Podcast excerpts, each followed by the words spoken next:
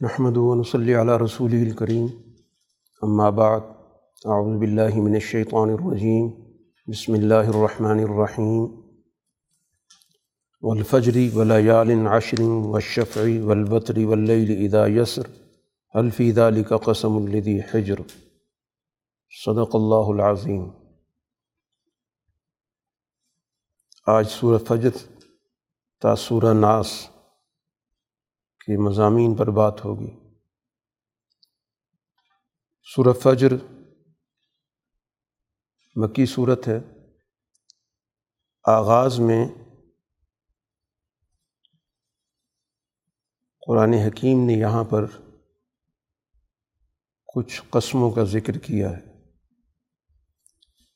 اور قسم سے مراد ان چیزوں کو بطور دلیل کے، بطور گواہ کے پیش کرنا۔ تو فجر کا وقت گواہ ہے۔ گزشتہ تاریخ میں جو قوموں پر مختلف واقعات پیش آئے، ان میں سے اکثر واقعات نماز فجر کے وقت وقوع پذیر ہوئے۔ خاص طور پر ان قوموں پر جو برا وقت آیا، جو عذاب آیا تو وہ فجر کے اوقات میں آیا۔ تو گویا یہ وقت دلیل ہے اس بات کی کہ اللہ تعالیٰ کا جزا کا جو قانون ہے مقافات عمل کا جو قانون ہے، وہ بذات خود دلیل ہے اس بات کی کہ اللہ تعالیٰ کا یہ قانون صرف چند اقوام تک محدود نہیں تھا، یا یہ تاریخ کا محض اتفاق نہیں تھا، بلکہ یہ اللہ تعالیٰ کی وہ سنت ہے جو واقعات کے ساتھ، اعمال کے ساتھ اور انسانی طرز عمل کے ساتھ جڑی ہوئی۔ ہے ولیالن عشر اور اسی طرح گیارہ راتوں کی قسم قرآن حکیم نے یہاں پر ذکر کی۔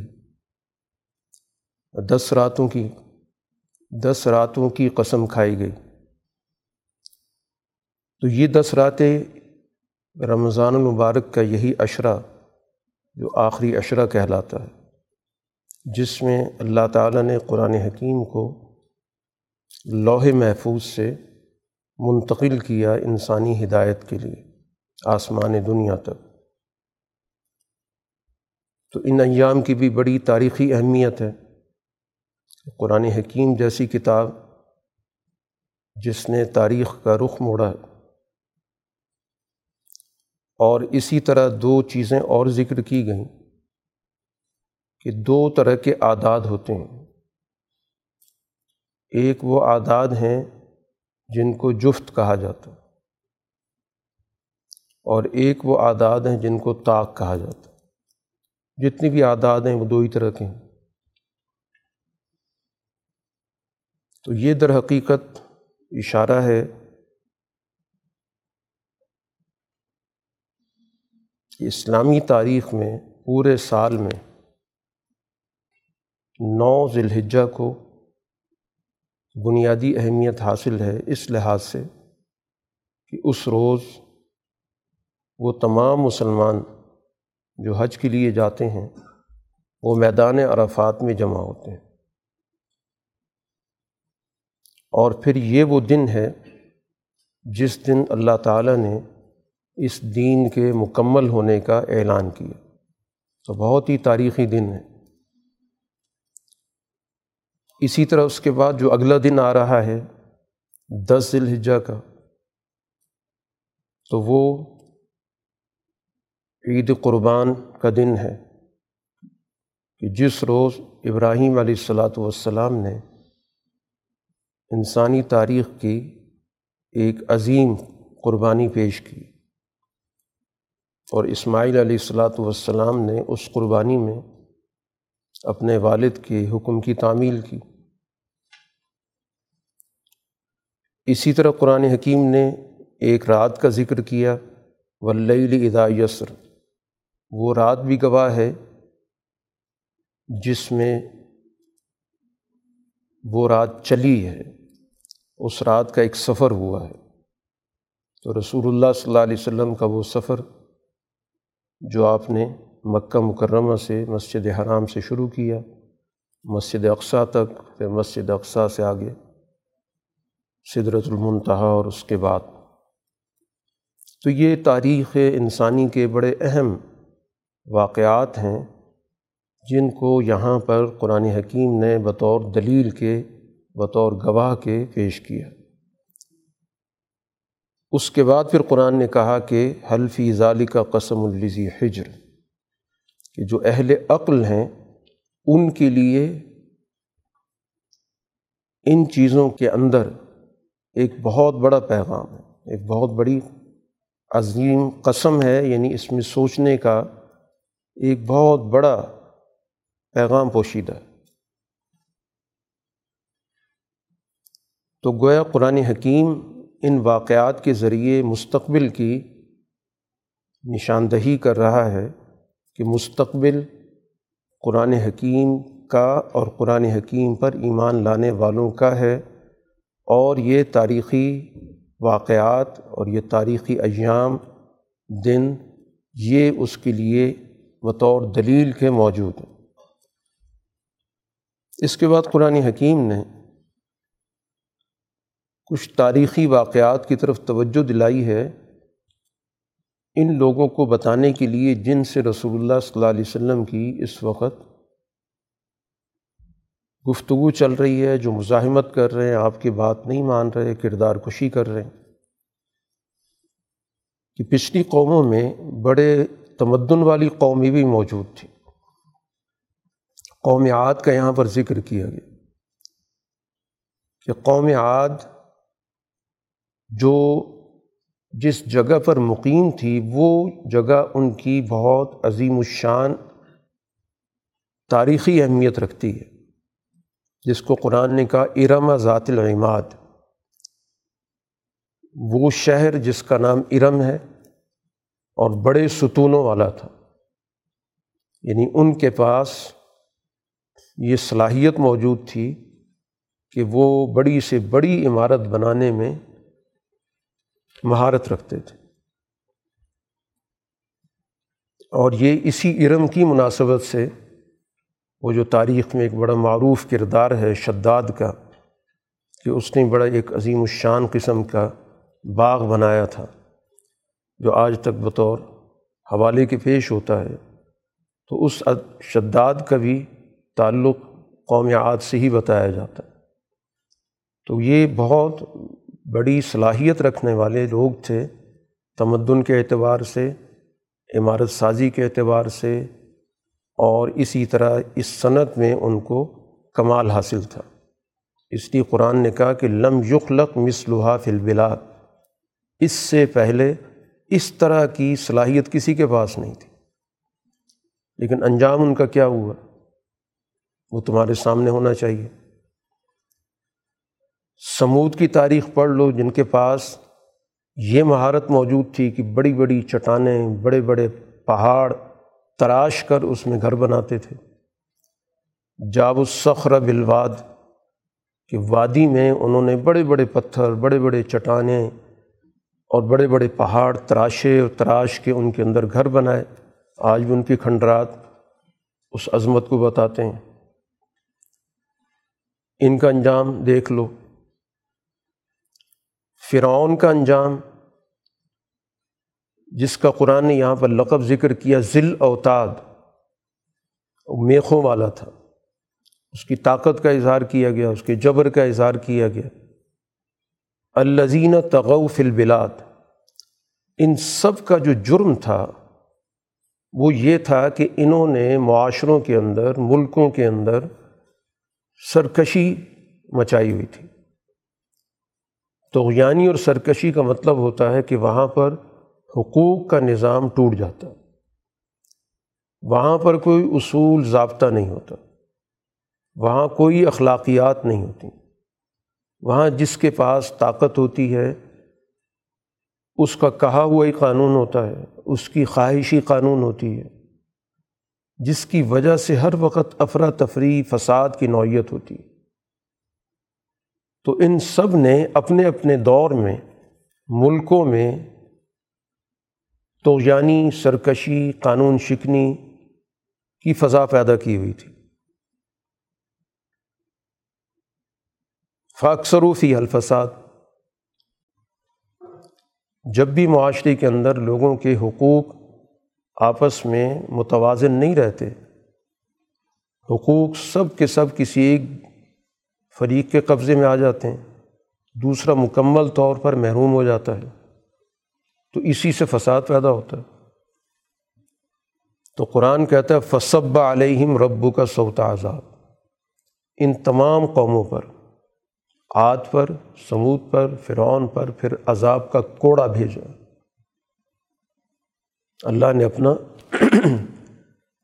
کوڑا پھینکا۔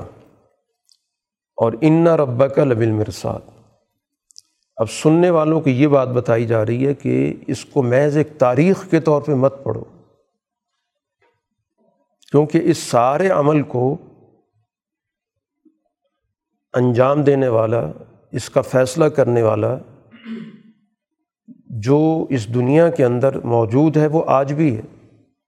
اور وہ آج بھی اقوام کے رویوں کو، ان کے طریقۂ کار کو، ان کے طرز عمل کو دیکھ رہا ہے۔ اس کے بعد قرآن حکیم نے انسانوں کی دو سوچوں کا ذکر کیا، جو دو مختلف حالتوں میں ہوتی ہے ایک انسان کی سوچ ہوتی ہے اچھے حالات میں، خوشگوار حالات میں، جب اس کے پاس سازگار مواقع موجود ہوتے ہیں۔ یہ بھی ایک انسان کے آزمانے کا ایک طریقہ ہے۔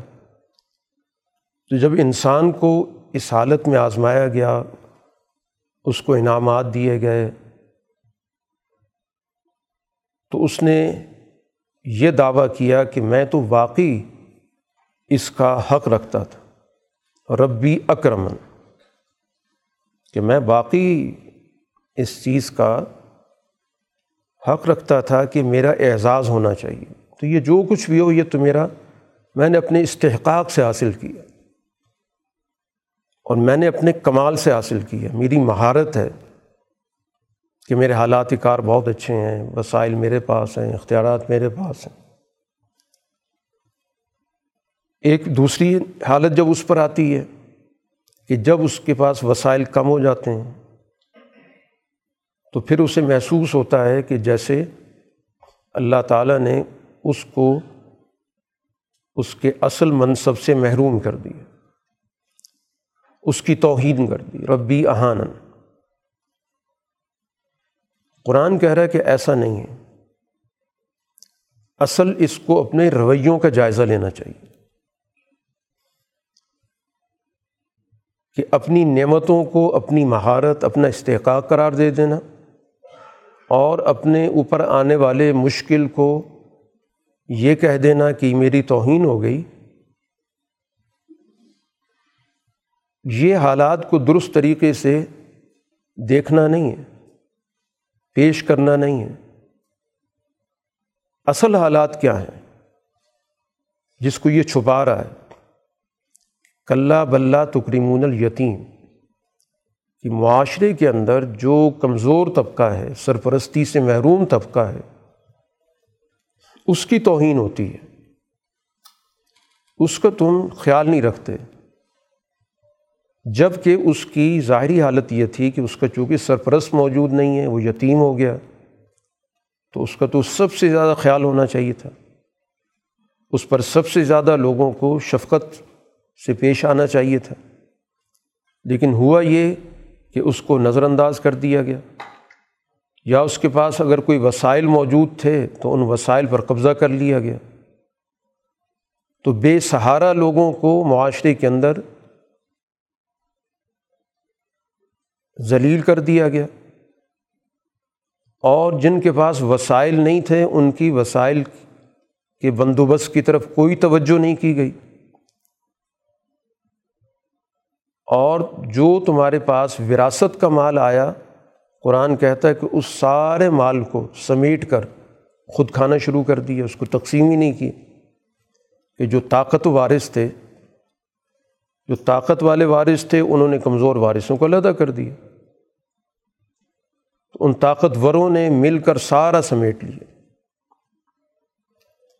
اور تحبون المال حبن جمع اصل مسئلہ تو یہ ہے کہ تمہارے دلوں کے اندر مال سے محبت کوٹ کوٹ کے بھری ہوئی۔ تو یہ وجہ ہوتی سوسائٹی میں زوال کی۔ جس کی وجہ سے یہ اس کو تعبیر کر رہے ہیں کہ ہمارے حالات استحقاق کے لحاظ سے تو بڑے اچھے تھے، اب حالات خراب ہو گئے اور قدرت نے خراب کر دیے۔ تو گویا اپنی کمزوریوں کو اور اپنی نالاکیوں کو اور اپنے ظلموں کو اپنے استحصال کو بجائے اس کے سمجھیں اور اس کی اصلاح کریں۔ اس کو کسی اور رنگ میں پیش کرنا شروع کر دی۔ اس لیے قرآن حکیم یہاں پر تنبی کر رہا ہے کہ قیامت کے روز جب زمین کوٹ کوٹ کے پست کر دی جائے گی اور پھر اللہ تعالیٰ فرشتے صف در صف سامنے ہوں گے، جہنم لائی جائے گی، پھر اس موقع پر انسان کو جو حقائق ہیں وہ یاد آئیں گے، جن کو وہ آج تک چھپاتا رہا ہے۔ غلط بیانی کرتا رہا ہے۔ اس موقع پر قرآن کہتا ہے، یتذکر الانسان و انا الہ ذکر اب یاد دہانی اسے ہو رہی کہ ہاں یہ غلط ہوا، وہ غلط ہوا، یہ میرا طرز عمل ٹھیک نہیں۔ لیکن اب اس یاد دہانی کا اسے کیا فائدہ؟ اب وہ کہے گا کہ میں پہلے اپنی زندگی بہتر کر لیتا، وغیرہ وغیرہ، جیسے آدمی کاش کاش کہہ کے بات کرتا ہے۔ اس کردار کو جو سزا ملے گی وہ آج تک کسی اور کو نہیں ملی۔ بہت سخت قسم کی اس کو سزا ملے گی۔ اور ان کو بہت بری طرح پکڑا جائے گا، گرفتار کیا جائے گا، باندھا جائے گا۔ اس طرح آج تک کسی کو نہیں باندھا گیا۔ اور جو اچھا کردار ہوگا، اس کو ظاہر اللہ تعالیٰ کی طرف رجوع کرنے کا حکم ہوگا کہ ارج الا ربی کے راضی ہے تم مرضی ہے تم اللہ سے راضی، اللہ تم سے راضی۔ لہٰذا اللہ کے بندوں میں داخل ہو جاؤ اور جنت میں داخل ہو جاؤ۔ سورہ بلد، لا اقسم و بحاد البلد و انتحلم بحاد البلد و والد و ما ولد۔ لقد خلقن الانسان فی قبد مکی صورت ہے رسول اللہ صلی اللہ علیہ وسلم مکہ مکرمہ میں۔ جو جد و جہد کر رہے ہیں، تو قرآن حکیم نے اسی پس منظر میں یہاں گفتگو کی۔ قسم کھائی ہے سب سے پہلے اس شہر کی، مکہ کی۔ تو مکہ شہر کا وجود بذات خود انسانی جد و جہد کی بہت بڑی علامت ہے کہ ایک بے آب و گیاہ جگہ پر ابراہیم علیہ السلاۃ والسلام کے خاندان نے قیام کر کے ایک ایسے وقت میں کہ جب یہاں پر آبادی کے اثرات بھی نہیں تھے۔ اور نہ اس کے یہاں پر باقاعدہ قیام کے مواقع موجود تھے۔ ایک جد و جہد کر کے سب سے پہلے ان کا خاندان یہاں پر آیا، حضرت حاجرہ، اسماعیل، پھر اس کے بعد ابراہیم علیہ السلام اپنے اسماعیل کے ساتھ مل کر گھر بناتے ہیں۔ تو یہ گویا بیت اللہ اور بیت اللہ کے گرد یہ جو شہر وجود میں آیا، یہ انسانی جد و جہد کی ایک بہت بڑی علامت کہ کس طرح اس مشکل وقت میں انہوں نے اس جگہ کو آباد کیا۔ دوسری بات، رسول اللہ صلی اللہ علیہ وسلم اس شہر میں موجود ہیں۔ تو اس شہر میں آپ کی جد و جہد تو اب سب لوگ دیکھ رہے ہیں کہ کس مشکل صورت حال میں آپ اپنا کام کر رہے ہیں، اپنی بات لوگوں تک منتقل کر رہے ہیں۔ ایسے لوگوں میں جو آپ کی کردار کشی بھی کر رہے ہیں، آپ کی جان کے درپے بھی ہیں، آپ کا راستہ بھی روک رہے ہیں۔ لیکن آپ اپنے اس کام میں مسلسل مصروف ہیں۔ تیسری چیز قرآن نے ذکر کی کہ اس دنیا کے اندر خود انسان کا وجود، یہ خود ایک جد و جہد کی علامت ہے کہ ایک ماں اپنے بچے کو کس مشکل سے جنتی ہے۔ اور پھر وہ ایک بچہ جب دنیا میں آتا ہے تو ابتدائی دور کے اندر کس مشکل کے ساتھ وہ اس کی سروائیول ہوتی ہے۔ تو یہ سارے واقعات گواہ ہیں کہ لقد خلق نل انسان افی قبت کہ انسان کو بنیادی طور پر مشقت کے اندر پیدا کیا گیا جد و جہد کے اندر پیدا کیا تو گویا جد و جہد کرنا یہ انسان کی ترقی کا لازمی تقاضا ہے۔ اس لیے اس کا آرام پسند ہو جانا، اس کا کاہل ہو جانا، اس کا ہاتھ پہ ہاتھ رکھ کے بیٹھ جانا، اس طرح وسائل کو استعمال کرنے کی کوشش کرنا، دوسروں کی محنت پر توفیلی بن جانا، یہ سب چیزیں غیر فطری ہیں۔ تو فطرت انسان کی محنت کا تقاضا کرتی ہے۔ اب یہ جو انسان ہے کہ جو محنت نہیں کرنا چاہتا ہے جو محض دوسروں کے وسائل پر زندگی بسر کرنا چاہتا ہے، دوسروں کے کندھوں پر حکومت کرنا چاہتا ہے۔ تو اس کا کیا خیال ہے کہ اللہ یقدر علیہ حد کہ اس پہ کوئی قادر نہیں ہے۔ کہ طاقت ہے اس کے پاس، اس کے پاس وسائل ہیں۔ یہ کہتا اہلک تو مال البادہ میں تو بڑا مال خرچ کرتا ہوں۔ جس کے نتیجے میں میری حکومت بن گئی ہے، جس کے نتیجے میں میرا حلقہ ہے۔ تو وہ گویا سمجھتا یہ کہ اب میرے پاس جو اقتدار ہے، جو وسائل ہیں، تو مجھ پر اب کسی کی گرفت نہیں ہو سکتی۔ میں سب چیزوں سے بالا تر ہو چکا ہوں۔ قرآن توجہ دلاتا ہے کہ یحسب و علم یرا حد اس کا کیا خیال ہے؟ اس کو کوئی نہیں دیکھ رہا۔ اور پھر ہم نے خود اس کو بھی اس دنیا کے اندر سوچنے، سمجھنے کی صلاحیت بھی دی۔ خطوط دیکھ لے۔ دو آنکھیں دی ہیں۔ اس لیے کہ مشاہدہ کرے، دیکھے۔ اس کو اللہ تعالیٰ نے زبان اور ہونٹ دی ہیں تاکہ کسی سے کوئی بات پوچھے۔ اور پھر اللہ تعالیٰ نے کامیابی کے لیے اس انسان کے سامنے دو گھاٹیاں رکھیں۔ ہدینہ ہنجدین تو گھاٹی کہا جاتا ہے ایک دشوار گزار راستے کو کہ وہاں سے گزرنا پڑتا ہے۔ ایک مشکل کا سامنا کرنا پڑتا ہے۔ تو اب قرآن کہتا ہے کہ اس گھاٹی پر سے گزرنا پڑے گا۔ تو جو اس گھاٹی سے نہ گزرا تو کامیابی تو نہیں ملے گی۔ تو اب وہ گھاٹی کیا ہے کامیابی کی؟ قرآن نے اس کے دو حصے کیے۔ ایک کا تعلق ہے اس پورے دنیا کے نظام کو درست کرنے کے لحاظ سے۔ کہ دنیا کے اندر ایک بہت بڑا انقلاب برپا ہو، دنیا کے حالات بہتر ہوں، اور دوسرا اس کا اللہ سے تعلق ہے۔ یہ دو بڑے کامیابی کے راستے ہیں، گھاٹیاں ہیں۔ اور جو پہلا راستہ ہے، جس کا تعلق معاشرے سے ہے، انسانی سماج سے ہے، اس کے اندر بھی دو درجے ایک اعلیٰ درجہ ہے جس کو قرآن نے کہا و رقب، معاشرے سے غلامی کو مٹانے کی جد و جہد کرنا، گردنوں کو غلامی سے آزاد کرانا۔ کسی بھی وجہ سے انسانی گردنیں غلام بن گئی ہوں۔ مالی بوجھ کی وجہ سے، معاشی تنگی کی وجہ سے،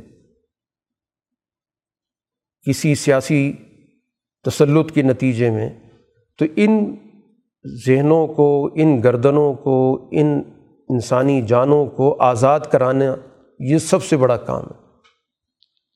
سوسائٹی کا سب سے بڑا کام سوسائٹی میں غلامی سے جد و جہد کا راستہ اختیار کرنا، آزادی کی طرف انسانوں کو لے کے آنا۔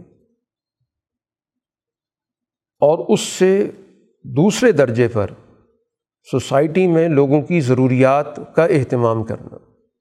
کہ ان کی ضروریات کی تکمیل ہو، چاہے خوراک کی ضروریات ہوں، لباس کی ہوں، رہائش کی ہوں، جو بھی ضروریات ہوں، تعلیم، صحت۔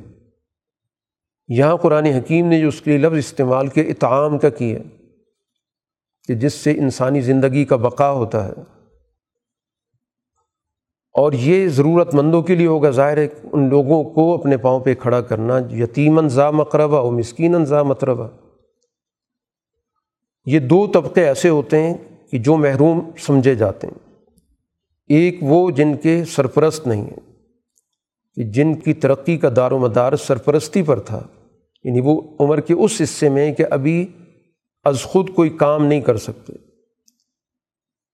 ان کو ایک وقت چاہیے اپنے پاؤں پر کھڑے ہونے کے لیے، تو اس وقت تک انسان سرپرست کا محتاج ہوتا ہے۔ لیکن یہ لوگ بچپنوی سرپرستی سے محروم ہو گئے۔ تو ان کی ضروریات زندگی پوری کی جائے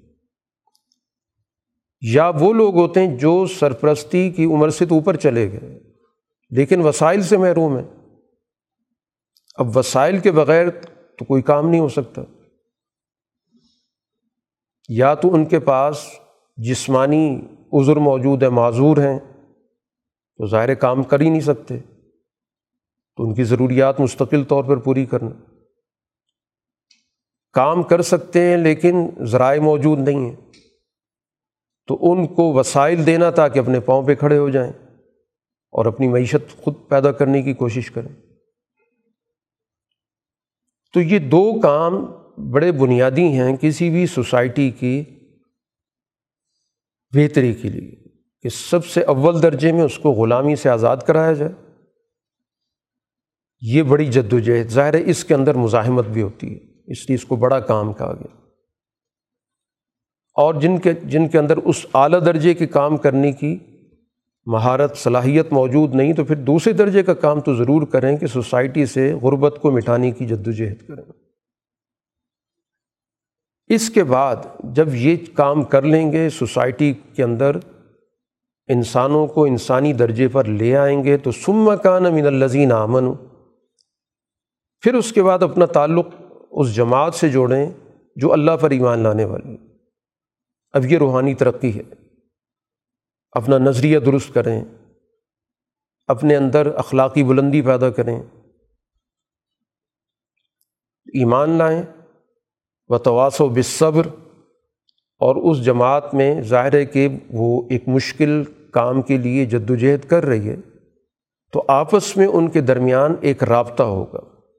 جس کو قرآن نے یہاں تعبیر کیا تواسی سے۔ تو تواسی کا مطلب ہوتا ہے ایک دوسرے کو کہنا سننا، ایک دوسرے کو تلقین کرنا، ایک دوسرے کی رہنمائی کرنا۔ تو یہ وہیں پر ہوتا ہے جب افراد آپس میں ایک نظم میں جڑے ہوئے ہیں۔ کیونکہ اگر افراد کا باہمی تعلق ہی نہیں ہے، تو کوئی کسی کی نہیں سن رہا ہوتا۔ تو تواسی کا مطلب یہ کہ ان کا آپس میں ایک رفاقت کا ایسا رشتہ ہے کہ وہ بے تکلفی کے ساتھ ان کو متوجہ کرتے ہیں، ان کو حوصلہ دیتے ہیں، ان کی رہنمائی کرتے ہیں۔ تو دو چیزوں کا قرآن نے ذکر کیا، صبر اور مرحمت۔ تو صبر کا مطلب مشکلات جو پیش آ رہی ہیں، تو اس میں کوئی بھی آدمی دل ہار کے نہ بیٹھ جائے۔ ان مشکلات کے سامنے اس کا حوصلہ نہ پست ہو جائے۔ تو اس کو ثابت قدم رکھنا۔ اس کو اس کام کے جو مطلوبہ نتائج ہیں ان سے آگاہ کرنا اور پھر اسی طرح آپس میں ایک دوسرے کے ساتھ مرحمت، کہ باہمی تعاون، ایک دوسرے کے ساتھ اچھا تعلق، ایک دوسرے کے ساتھ شفقت کا معاملہ، رحمت کا معاملہ۔ تو اس طرح گویا وہ مل جل کر ایک معاشرے کے اندر انہوں نے اپنے اجتماع قائم کیا ہوا۔ تو اب اس اجتماع کا حصہ بننے کے لیے قرآن نے پہلی بات یہ بتائی کہ وہ کم سے کم جو انسانی اخلاق ہیں، اس سطح تک پہنچیں تاکہ اس کے بعد ایمان جیسی جو اعلیٰ درجے کی سوچ ہے، نعمت ہے، اس تک ان کی رسائی ہو۔ تو ایمان کا مخاطب انسانی معاشرہ ہوتا۔ تو اگر سوسائٹی انسانی درجے سے گر جاتی ہے تو ان کو ایمان کی دعوت نہیں ہوتی۔ اس لیے کہ اس بات کو سمجھنے کی صلاحیت ہی نہیں ہوتی ان میں۔ ان کے اندر کوشش پہلے یہ کی جاتی ہے کہ ان کو حیوانیت کے درجے سے اتنا اٹھا دیا جائے کہ یہ کم سے کم انسانوں کی اس سطح پر آ کر چیزوں کو سمجھنے لگیں، سوچنے لگیں۔ کیونکہ اللہ سے تعلق ایمان باللہ ایک بہت اونچی چیز ہوتی ہے۔ اب جو اپنے چھوٹے چھوٹے مسائل میں الجھے ہوئے غلامی کا شکار ہیں، روٹی کا مسئلہ ان کو درپیش ہے۔ اب ان کے لیے تو ظاہر اتنے بڑے اعلیٰ تصور کو سمجھنا ہی مشکل ہوتا یہی وجہ ہے کہ اس طرح کی پس سوچ والوں کو شرک کی طرف لانا بڑا آسان ہوتا ہے۔ تباہم ان کے اندر ویسے بہت ہوتا ہے۔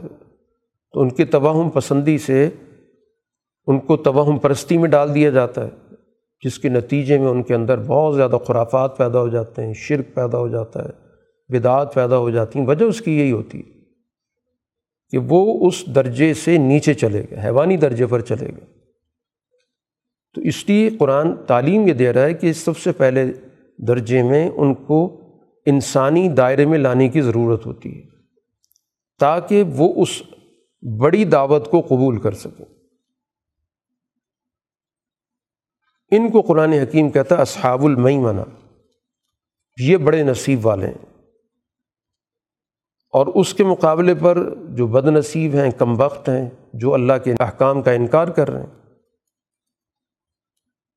سورہ شمس و شمس وضحا والقمر اذا طلاحہ و نہار اذا جلاحہ واللیل اذا یغشاہ مکی صورت ہے۔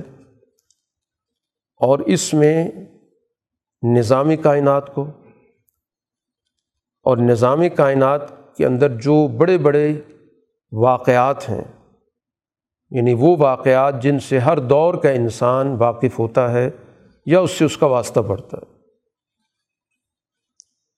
اور اسی طرح خود انسان کا اپنا نفس، یہ بھی ظاہر کائنات کی ایک حقیقت ہے۔ ان کو بطور دلیل کے پیش کیا گیا کہ سورج اور سورج کا جو کام ہے، دھوپ دینا، گرمی دینا، تو اس پہ دنیا کا یہ نظام اعتماد کرتا ہے۔ اگر یہ سورج اور اس کی دھوپ کے نظام کو آپ نظام کائنات سے نکال دیں، تو اس نظام کائنات کا پورا کا پورا کارخانہ بند ہو جائے گا۔ اسی طرح چاند جب سورج کے پیچھے پیچھے آتا ہے، جب رات آتی ہے دن کے بعد۔ تو اب اس چاند کا بھی انسانی زندگی پر ایک بڑا گہرا اثر موجود ہے۔ ان کے زرعی نظام سے اس کا بڑا تعلق ہے، سمندر کے مد و جذر سے اس کا بڑا تعلق ہے۔ تو یہ وہ چیزیں جو ہر دور کا انسان ملاحظہ کر سکتا ہے۔ اس کے لیے کسی تاریخ میں جھانکنے کی ضرورت نہیں۔ دن ہے جب روشن ہو جاتا ہے، ہمیں پتہ ہے کہ ایک کام کرنے کا، ایک سرگرمی کا وقت شروع ہو گیا۔ اس کے بعد رات آتی جو ڈھانپ لیتی ہے، تو اس کے نتیجے میں انسان کی ساری سرگرمیاں رک جاتی ہیں، وہ آرام کرتا ہے۔ آسمان ہے، اس کی آپ بناوٹ دیکھیں، اس کی جو بلندی ہے، زمین ہے، اس کا پھیلاؤ دیکھیں۔ خود اس انسان کی جو اپنی ذات ہے، نفس ہے، اس کے اندر جو اللہ تعالیٰ نے اس کی صلاحیتیں رکھ دی ہیں، پورا ایک نظام بنا دی ہے اور پھر اس کے اندر اللہ تعالیٰ نے یہ صلاحیت رکھی ہے کہ وہ اپنی ان صلاحیتوں کو صحیح استعمال کرنے کی طرف جائے گا یا غلط؟ باقی جتنا بھی ابھی نظام کا ذکر ہوا، سورج، چاند، دن، رات، ان سب کا تو بڑا متعین نظام ہے۔ یہ اس نظام سے آگے پیچھے نہیں ہوتے۔ لیکن یہ جو انسانی نظام ہے، اس میں اللہ تعالیٰ نے یہ اہلیت رکھ دی ہے کہ وہ اپنے فیصلے سے انتخاب کرے کہ اس نے کس راستے کا انتخاب کرنا جس کو قرآن نے کہا فلحمہ فجور رہا و تقوا کہ فجور اور تقوا دو چیزیں کہ قوانین فطرت کی پابندی کرنی ہے اس نے۔ عدل و انصاف کے ساتھ اس نے چیزوں کو لے کے چلنا ہے، توازن کے ساتھ چلنا ہے۔ تو یہ اہلیت بھی اس کے اندر رکھ دی۔ قوانین فطرت کو توڑنا چاہتا ہے۔ تو یہ صلاحیت بھی اس میں رکھ دی کہ اپنی ان دونوں صلاحیتوں کو، تعمیر و تقریب کی دونوں صلاحیتوں کو اس کے اندر رکھ کے اس سے کہا کہ یہ صحیح راستہ ہے، یہ غلط راستہ ہے۔ اس کا نتیجہ برا ہے، اس کا نتیجہ اچھا ہے۔ لیکن چلنے کا فیصلہ اس نے خود کرنا۔ ہے اس کو یہ سمجھایا گیا، قد افلاح من زکاہ و قد خواب من دساہ اس کو یہ ایک ضابطہ دے دیا گیا۔ کہ یہ جو تمہارے اندر اللہ نے ایک صلاحیت رکھی ہے، کام کرنے کی، ایک طبی قوت رکھی ہے، اس کا اگر تم تزکیہ کر لو گے، اس کے اندر سے جو آمیزش ہے ملاوٹ ہے، اس کو علیحدہ کر دو گے۔ اس کو بالکل صاف ستھرا بنا لو گے۔ جو حیوانی تقاضے ان سے، اس کو صاف کر لو گے تو کامیاب ہو جاؤ گے۔ اور اگر اس صلاحیت کو جو اللہ نے تمہارے اندر رکھی، تم نے اگر اس کو خاک میں ملا دیا، مزید آلودہ کر دیا، تو پھر ناکامی کا راستہ ہے۔ تو راستہ اس کو بتا دیا گیا۔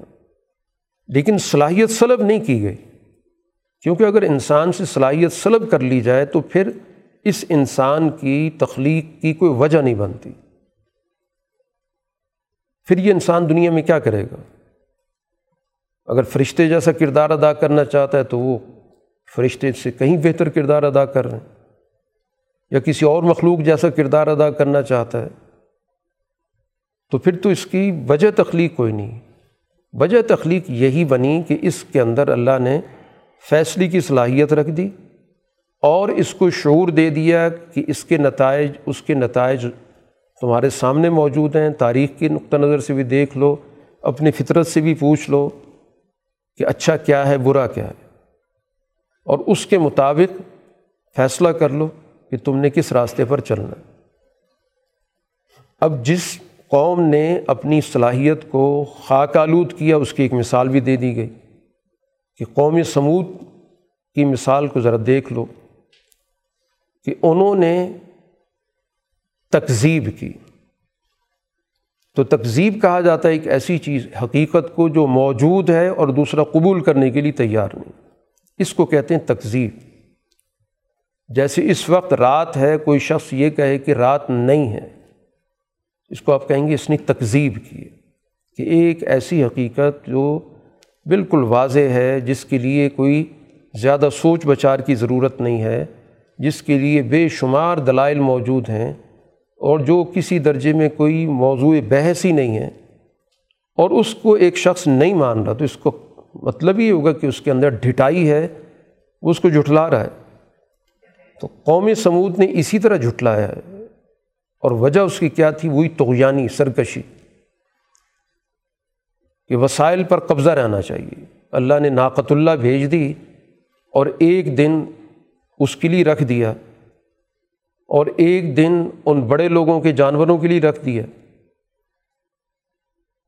تو اب ان کی جو سرکش فطرت تھی کہ سارے وسائل تو ہر وقت ہمارے پاس ہونی چاہیے۔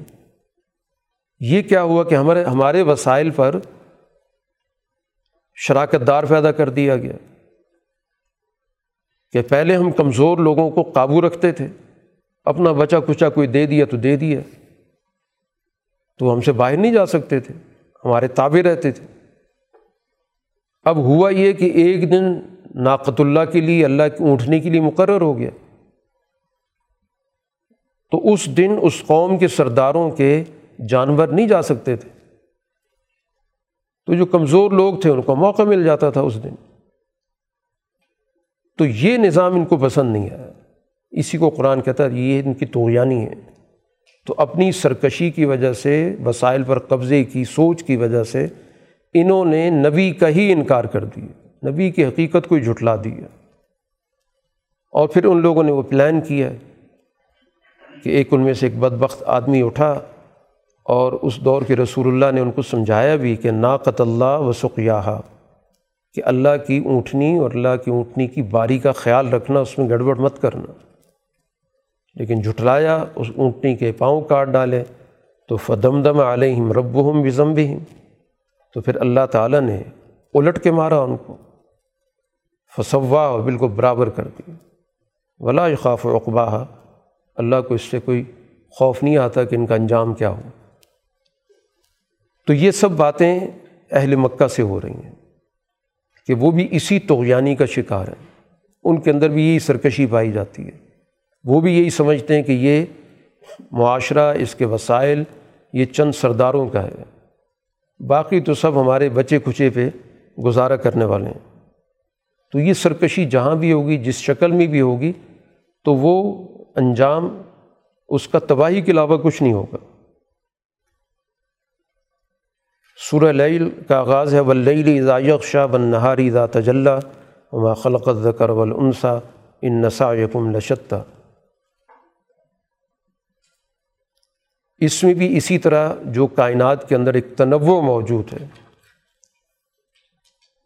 اس کو بطور دلیل کے کہ رات بھی ہے، دن بھی ہے، پھر اسی طرح انسانی معاشرے کے اندر دو اصناف پائی جاتی ہیں، مرد بھی ہیں، عورت بھی ہیں۔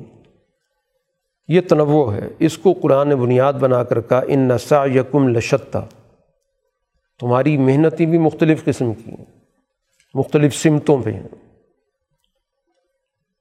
اب اس کی روشنی میں کہ تنوع تو معاشرے کے اندر مختلف طریقوں سے پایا جاتا ہے۔ کچھ قدرتی چیزیں ہیں، کچھ انسان کے اپنے عمل سے تعلق رکھتی ہیں۔ ایک تنوع اور بھی ہے۔ اور وہ تنوع سوسائٹی کے لیے مفید نہیں ہے۔ کہ اس کو بھی ہم کہیں کہ یہ تو اسی طرح کا ایک تنوع ہے جیسے باقی کائنات میں پایا جاتا ہے۔ اس لیے کہ اس کا تعلق ہے انسانی معاشرے سے۔ تو انسانی معاشرے میں ایک جماعت تو وہ ہے جس کو قرآن نے کہا کہ اس کے اندر تین صفات موجود ہیں۔ یہ سچ کی جماعت ہے، حق کی جماعت ہے۔ ایک خصوصیت تو یہ ہے آتا۔ یہ اپنے پاس جو موجود چیزیں ہیں، ان کو اپنی ذات تک محدود نہیں رکھتی، بلکہ اس کو معاشرے میں منتقل کرتی۔ جو چیز بھی اس کے پاس وسائل ہیں، اس کے پاس علم ہے، اس کے پاس شعور ہے، جو بھی اس کے پاس صلاحیت موجود ہے۔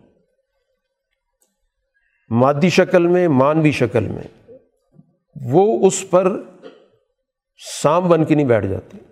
آتا، عطا کرتی ہے۔ وہاں علم عام کیا جائے گا، شعور عام کیا جائے گا، وسائل تک رسائی سب کو دی جائے گی۔ کوئی چیز بھی ایسی نہیں ہوگی جس پر بندش لگا دی جائے کہ یہ صرف خاص طبقے کے لیے باقی لوگوں کا داخلہ ممنوع ہے۔ دوسری صفت ہے وطقا کہ معاشرے کے اندر برتر ذات کے سامنے اپنے آپ کو جواب دہ سمجھ کر سوسائٹی میں وہ عدل کو قائم کرنا اپنی ذمہ داری سمجھتے ہیں۔ کہ ہم نے جواب دہ ہونا ہے اللہ کے سامنے، تو ہمیں سوسائٹی سے ظلم کو مٹانا چاہیے، عدل قائم کرنا ہماری ذمہ داری اور تیسری چیز یہ صدقہ بالحسنہ، جو بھی اچھی بات ہے اس کی وہ تصدیق کرتے جو بھی ان تک اچھی بات پہنچتی ہے، عمدہ بات پہنچتی ہے، اللہ کے حقوق کے حوالے سے، بندوں کے حقوق کے حوالے سے وہ اس کو قبول کرتے ہیں، دل سے اس کو تسلیم کرتے ہیں۔ تو قرآن حکیم نے اس جماعت کے لیے بشارت دی، فسن یسر یسرا ہم آسان راستہ ان کے لیے مزید آسان کر دیتے ہیں۔ کیونکہ فطرت کا راستہ آسان راستہ ہے۔ اللہ تعالیٰ نے ہر انسان کو جس فطرت پر پیدا کیا ہے، تو وہ فطرت اس کے لیے آسان ہے۔ اور جب یہ کردار ہوگا جس کا قرآن نے ابھی ذکر کیا کہ عطا کرنا، عدل کرنا، سچائی کی تصدیق کرنا، تو پھر اس کے نتیجے میں ان کے لیے اس فطرت کے راستے پر چلنا اور آسان کر دیتے ہیں۔ اگر کوئی اس میں طبی رکاوٹ تھی، وہ بھی ختم کر دی۔ اور دوسری جماعت جو بالکل اس کے برعکس ہے۔ ان کی پہلی صفت کیا؟ بخل۔ ہر چیز پہ قبضہ کر کے رکھو۔ وسائل کسی کے پاس نہ جائیں، علم کسی کے پاس نہ پہنچنے دیا جائے۔ یعنی ان کے اندر سرمایہ پرستی ہے، برہمنیت ہے اور اجارہ داری کی سوچ ہے۔ تو کسی بھی شعبے کا بخل۔ اور دوسری چیز، استغنا۔ کہ سوسائٹی سے ہمارا کوئی تعلق نہیں۔ ہے ہماری اپنی دنیا ہے۔ ہمیں کسی کی کوئی ضرورت نہیں ہے۔ لوگ ہمارے محتاج ہو سکتے ہیں۔ ہمیں کسی سے کیا تعلق رکھنا ہے؟ تو یہ کیفیت ان کے اندر ظاہر تکبر پیدا کرتی ہے۔ یہی چیز فرونیت کا باعث بنتی ہے۔ اور تیسری چیز ہے کذب بالحسنہ جو اچھی بات ہے اس کو جھٹلا دیتے کہ ہم نے ماننا ہی نہیں ہے۔ ہم جس راستے پر چل رہے ہیں بس یہی درست راستہ ہے۔ تو قرآن حکیم نے کہا فسن یسر للعسرا ایک تو یہ تنگ راستہ تھا، تنگی کا راستہ تھا، سختی کا راستہ تھا۔ لیکن جب انہوں نے اس راستے پر چلنے کا خود فیصلہ کر لیا، تو ہم بھی رکاوٹ نہیں ڈالتے۔ کہ پکڑ پکڑ کے ان کو ہٹانا شروع کر دیں۔ تو پھر اس پہ چلنے کا ان کو موقع دیتے ہیں کہ ٹھیک ہے، چلو۔ تھی مشکل گھاٹی، کیونکہ فطرت کے خلاف ہے۔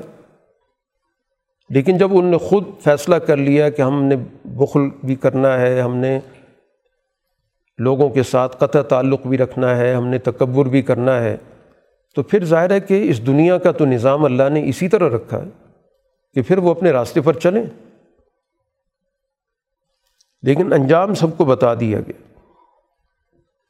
تو اب یہ جو وسائل ہیں، قرآن کہتا ہے، ما یغنی عنہ مالہ اذا تردہ جب یہ تباہی کے گڑھے میں گرے گا یہ کردار، یہ جماعت، تو یہ وسائل اسے کوئی فائدہ نہیں دیں گے کہ اس وقت اس کی مشکل میں کام آ جائیں، ایسا نہیں ہو سکتا۔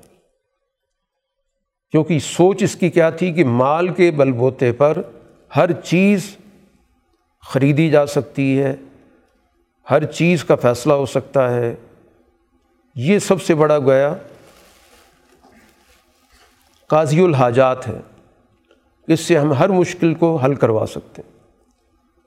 تو قرآن نے کہا کہ ایسا نہیں ہے۔ جب تباہی کے گڑھے میں گریں گے تو پھر نہ قارون کے اس کے خزانے کام آئے، نہ فرعون کو اس کی حکومت کام آئی، نہ شاہ ایران کو اس کے محلات کام آئے۔ یہ تو تاریخ موجود ہے۔ آج تک کے جتنے بھی فرعون موجود رہے ہیں، ہر فرعون کو آپ پڑھ لیں۔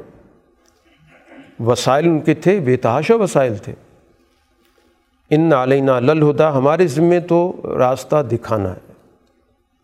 اس لیے ہم انبیاء بھیجتے آئے ہیں۔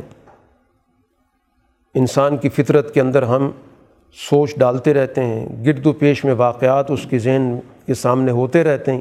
ہدایت کے بہت سارے ذرائع ہیں۔ یہ ہمارے ذمے ہے۔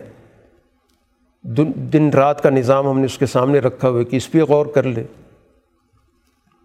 سورج چاند کا نظام، یہ جتنے بھی قرآن نے حقائق کائنات کی گفتگو کی، یہ للہدا ہی یہ رہنمائی کے ذرائع ہیں اور یہ چیز بھی کہ ان لنا للآخرت ولا ہمارے ہاتھ میں دونوں جہان ہیں۔ یہ جو کچھ لوگوں کی سوچ بن گئی تھی کہ ٹھیک ہے، یہ لوگ آخرت کی بات کرتے رہیں، یہ دنیا تو ہماری ہے۔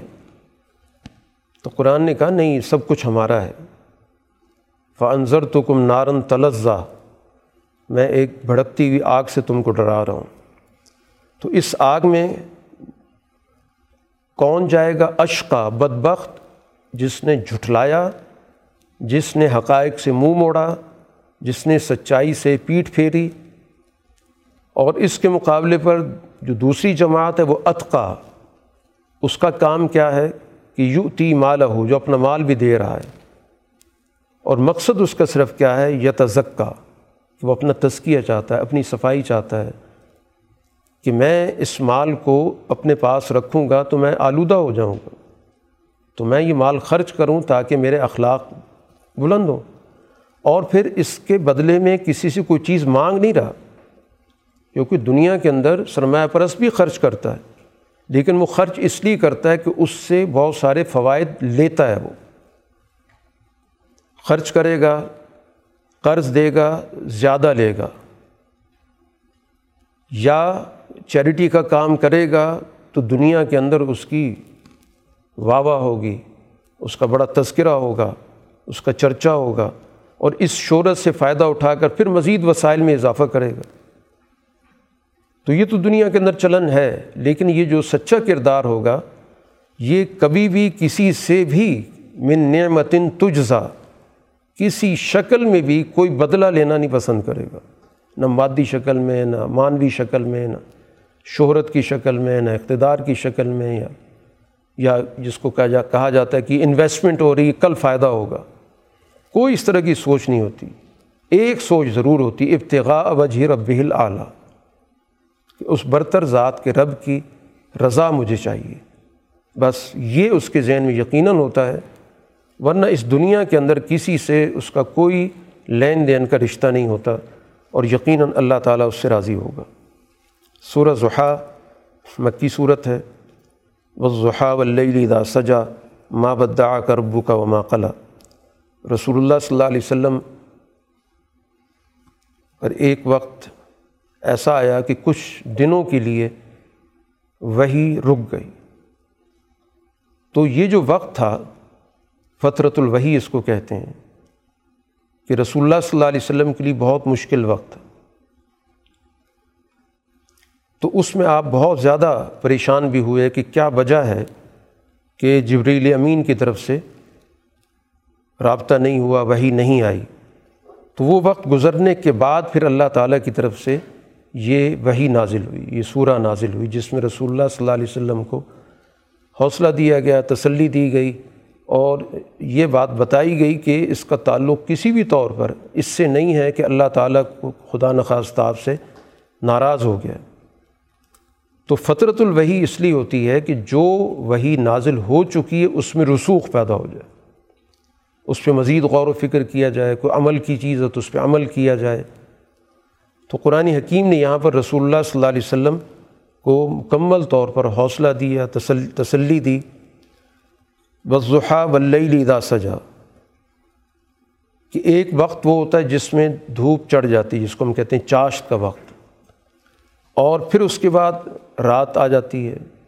تو جیسے دن کے بعد رات آتی ہے، تو اس کا مطلب یہ تو نہیں ہوتا کہ رات نے مسلسل ہی رہنا ہے۔ رات کے بعد پھر دن آتا ہے۔ تو اسی طرح آپ وہی آئی، تو کچھ دیر کے لیے وہی رک گئی۔ تو اس کا یہ مطلب تو نہیں کہ وہی ہمیشہ رکی رہے گی، پھر وہی شروع ہو جائے گی۔ باقی یہ کہ یہ جو خیالات کچھ ذہنوں میں پیدا ہو رہے تھے کہ نعوذ باللہ رسول اللہ صلی اللہ علیہ وسلم سے اللہ کی کوئی ناراضگی ہو گئی تو واضح طور پر کہہ دیا گیا کہ ماں بدعا کا ربو کا وما قلع نہ تو تیرے رب نے تجھے چھوڑا ہے اور نہ وہ بیزار ہوا ہے۔ اور پھر اگلی بات بتائی گئی کہ آپ کے لیے تو اللہ تعالیٰ کی طرف سے یہ اعلان ہے کہ آپ کا آنے والا ہر وقت پچھلے وقت سے بہتر سے بہتر۔ ولی آخرت و خیر اللہ کا من الا کہ جو بھی آخرت ہے، وہ پہلے سے بہتر ہے۔ ایک آخرت وہ ہوتی جو اس دنیا کے بعد ہے، وہ تو یقیناً بہتر ہے۔ اسی طرح ہر لمحہ، اس وقت کے بعد جو لمحہ آ رہا ہے، وہ اس لمحے کے لیے آخرت ہے۔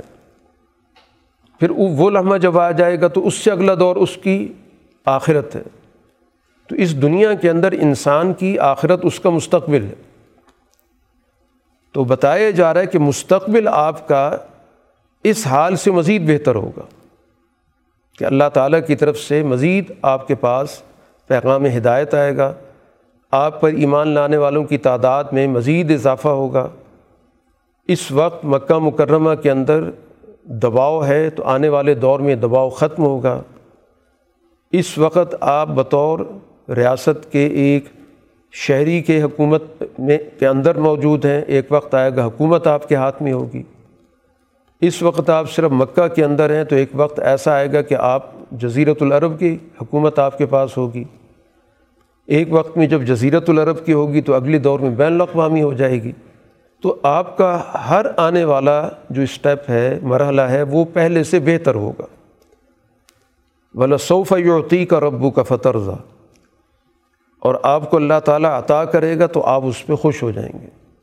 رسول اللہ صلی اللہ علیہ وسلم ابتدا سی قبل از بیست ہی معاشرے کے اندر ظلم کے خلاف آپ کا کردار موجود ہے۔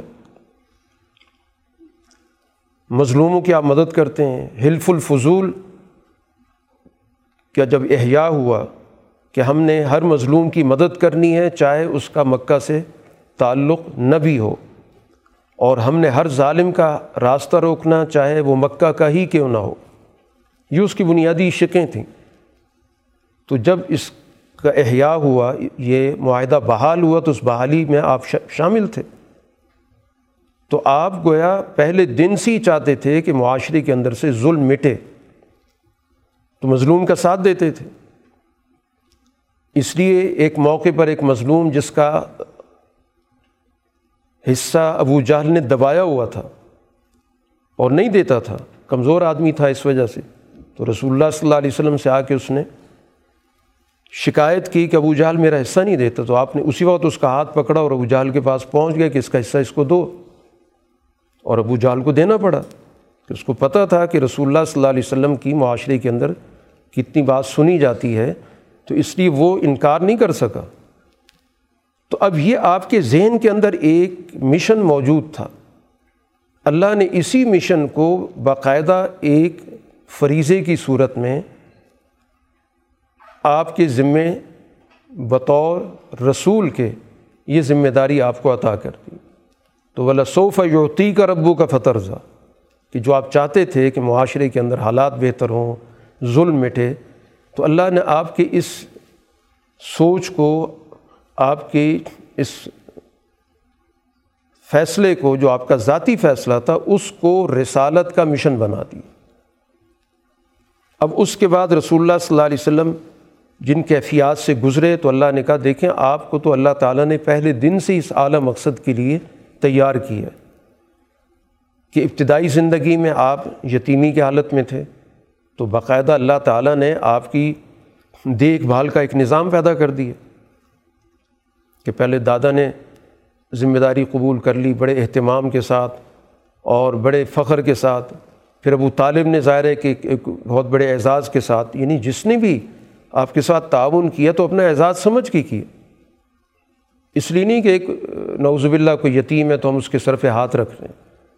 تو فعوا ہم نے تو باقاعدہ آپ کو ایک ٹھکانہ دے دیا۔ آپ کو معاشرے کے اندر ایک بڑی عزت ہوگی۔ ابو طالب کی رسول اللہ صلی اللہ علیہ وسلم کی سرپرستی کے نتیجے میں ابو طالب کا مقام بلند ہو گیا۔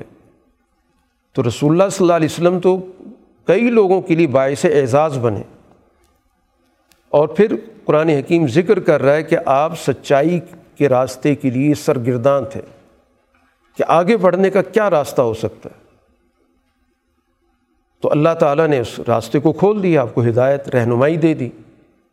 کیونکہ آپ ابتدائی دور میں تو ظاہر تفصیلات کو نہیں جانتے تھے۔ قرآن نے کہا ماں کن تدری مل کتاب ولل ایمان کہ آپ کو ان تفصیلات کا نہیں پتہ تھا، لیکن ہم نے آپ کو ایک تفصیلی رہنمائی دے دی۔ اسی طرح آپ عیالدار تھے، آپ کی ایک فیملی تھی، تو پھر اس کے لیے اللہ تعالیٰ نے آپ کے دل کو غنی بنا دیا۔ تو اصل جو غنا ہوتا ہے، مالداری ہوتی وہ انسان کا دل ہوتا وسائل نہیں ہوتے۔ اس لیے رسول اللہ صلی اللہ علیہ وسلم کے پاس کچھ ہوتا یا نہ ہوتا، ہر صورت میں آپ لوگوں سے تعاون کرتے تھے۔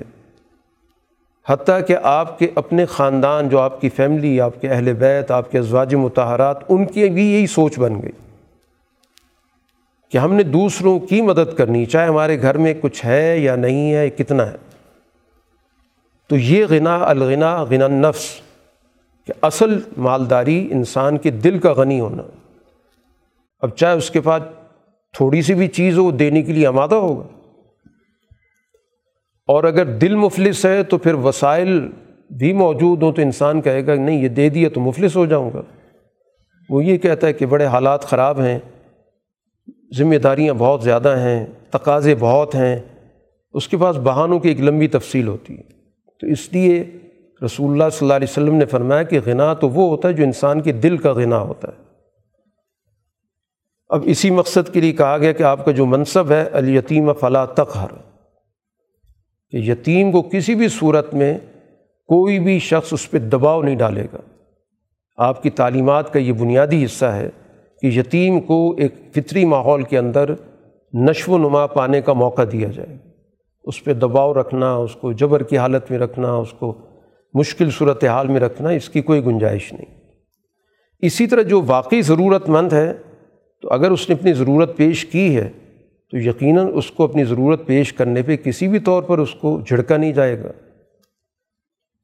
اور اسی طرح آپ سے کہا گیا اماں بن امتی ربی کا فحدث۔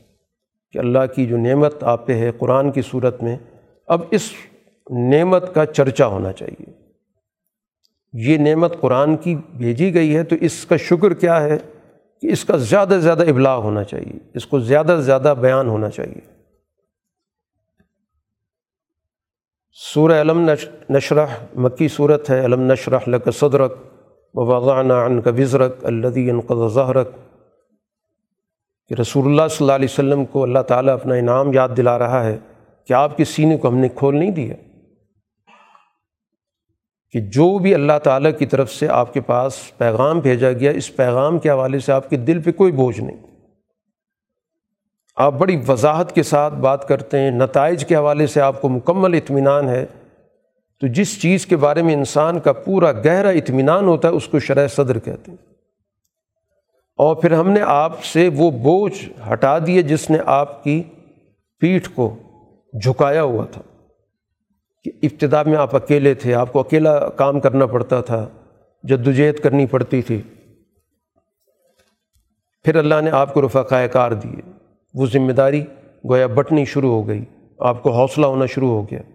تو وہ ذمہ داری جس نے آپ کی کمر کو جھکایا ہوا تھا، ہم نے ہٹا دی۔ آپ کو ایسے مخلص رفقا دے دیے کہ جنہوں نے اس ذمہ داری کو بڑی خوش اسلوبی کے ساتھ اٹھایا، آپ کے ساتھ تعاون کیا، آپ کے ساتھ قربانیاں دیں۔ و رفا نال کا ذکر اور ہم نے آپ کے لیے آپ کا ذکر بلند کر دیا۔ اس دنیا کے اندر آپ کو غلبہ عطا کر دیا۔ اب باقی ظاہر ہے مشکل سے نکلے ضرور ہیں۔ تو قرآن نے کہا کہ مشکل سے نکل کے آسانی آتی۔ ہے فن مال عسری یسرا عسر، تنگی، دباؤ، مشکل ابتلا آزمائش ہوگی تو پھر جا کے آسانی کا راستہ نکلے گا۔ براہ راست آسانی کہیں نہیں دنیا کے اندر۔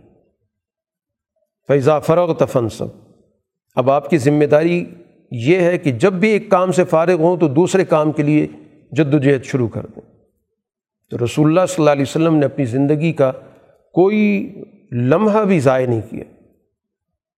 جو ہی صلح حدیبیہ ہوتی ہے تو آپ خطوط لکھنا شروع کر دیتے ہیں، خیبر کی طرف چل پڑتے ہیں۔ یہ نہیں کہ چلیں اب دس سال کے لیے اب حالات بہتر ہو گئے ہیں تو آرام سے مدینہ میں بیٹھتے ہیں اور ایک دباؤ سے نکلنے کا ہمارے پاس موسم آ گیا ہے۔ تو کچھ دنوں کے لیے زندگی انجوائے کریں۔ یہ نہیں ہوا۔ اس موقع کو آپ نے ایک اور اعلیٰ مقصد کے لیے استعمال کیا۔ بھائی لاربی کا فرغب اور اپنے رب کی طرف آپ کی رجوع رہنا چاہیے۔ ہر وقت آپ کی زندگی کا محور اور مرکز اللہ کی ذات۔ تو مقصود صرف رسول اللہ صلی اللہ علیہ وسلم سے گفتگو نہیں ہوتی۔ آپ کو مخاطب کر کے اصل میں تو ایمان لانے والوں کو متوجہ کیا جاتا۔ کہ رسول اللہ صلی اللہ علیہ وسلم جیسی شخصیت کو جب اللہ تعالیٰ مخاطب کر کے یہ ساری باتیں کر رہا ہے، تو ظاہر جو ایمان لانے والے ہیں، جو پیروی کرنے والے ہیں، تو ان کے لیے تو یہ ہدایات اور زیادہ اہمیت رکھتی ہیں۔ سورہ تین و تین و زیتونی و طوری سینین و حاض الولد الامین مکی صورت ہے، چار چیزوں کی قسم کھائی گئی۔ کہ گواہ ہے، انجیر، زیتون، طور سینہ اور یہ شہر، مکہ شہر۔ اب یہ انجیر ایک پھل ہے، زیتون بھی ظاہر ایک پھل ہے، جس کا تیل بہت معروف ہے۔ یہ دو تو مادی چیزیں ہیں۔ طور سینہ اور مکہ مکرمہ، ان کی ایک روحانی حیثیت ہے۔ تو انسان کے اندر چار طرح کی صلاحیتیں موجود ہیں۔ ایک اس انسان کا یہ بدن ہے۔ اور اس بدن کے اندر ایک حیوانی روح ہے جس کی وجہ سے ہم زندہ شمار ہوتے ہیں۔ یہ مادی چیزیں اور اس انسان کے اندر اللہ نے ایک صلاحیت اور رکھی ہے جس کی وجہ سے یہ انسانیت کے کام کرتا ہے۔ جس کو ہم کہتے ہیں ملکی تقاضا ہے۔ اس کے اندر ایک اجتماعی سوچ آ جاتی ہے۔ مستقبل کے بارے میں سوچتا ہے۔ عقل استعمال کرتا ہے۔ اور اس سے بڑھ کر ایک اور چیز ہے جو اللہ تعالیٰ کا ایک نور اس کے اندر موجود ہے۔ ایک نورانی نقطہ موجود ہے۔ تو یہ چار چیزیں گویا اس انسان کی ترکیب ہیں۔ تو یہ چیزیں اسی کی طرف رہنمائی کرتی ہیں کہ دو مادی چیزیں، تین اور زیتون۔ زیتون ظاہر ہے کہ اس کی مثال اسی لیے دی گئی کہ اس زیتون کے اندر پورا کا پورا وہ آئل جو بعد میں نکالا جاتا ہے، پورا اس کے اندر موجود ہوتا ہے۔ تو اسی طرح وہ روح حیوانی ہمارے ہر جگہ پر موجود ہے، پورے جسم کے اندر موجود ہے۔ اور طور سینہ جس جہاں پر موسیٰ علیہ السلاۃ والسلام پر اللہ نے وہی بھیجی تھی، ان کو تورات عطا کی تھی۔ تو اس کی مثال ایسی ہی ہے جیسے انسان کے اندر اللہ نے انسانی حوالے سے، ملکی حوالے سے کام کرنے کی جو اجتماعی سوچ رکھی۔ اور سب اس کا جو سب سے انتہا ہے وہ مکہ، جہاں پر قرآن نازل ہو رہا ہے۔ تو جو تورات کی بھی گویا کہ ایک اعلیٰ شکل ہے، تو اس لیے وہ جو نورانی روح انسان کے اندر موجود ہے۔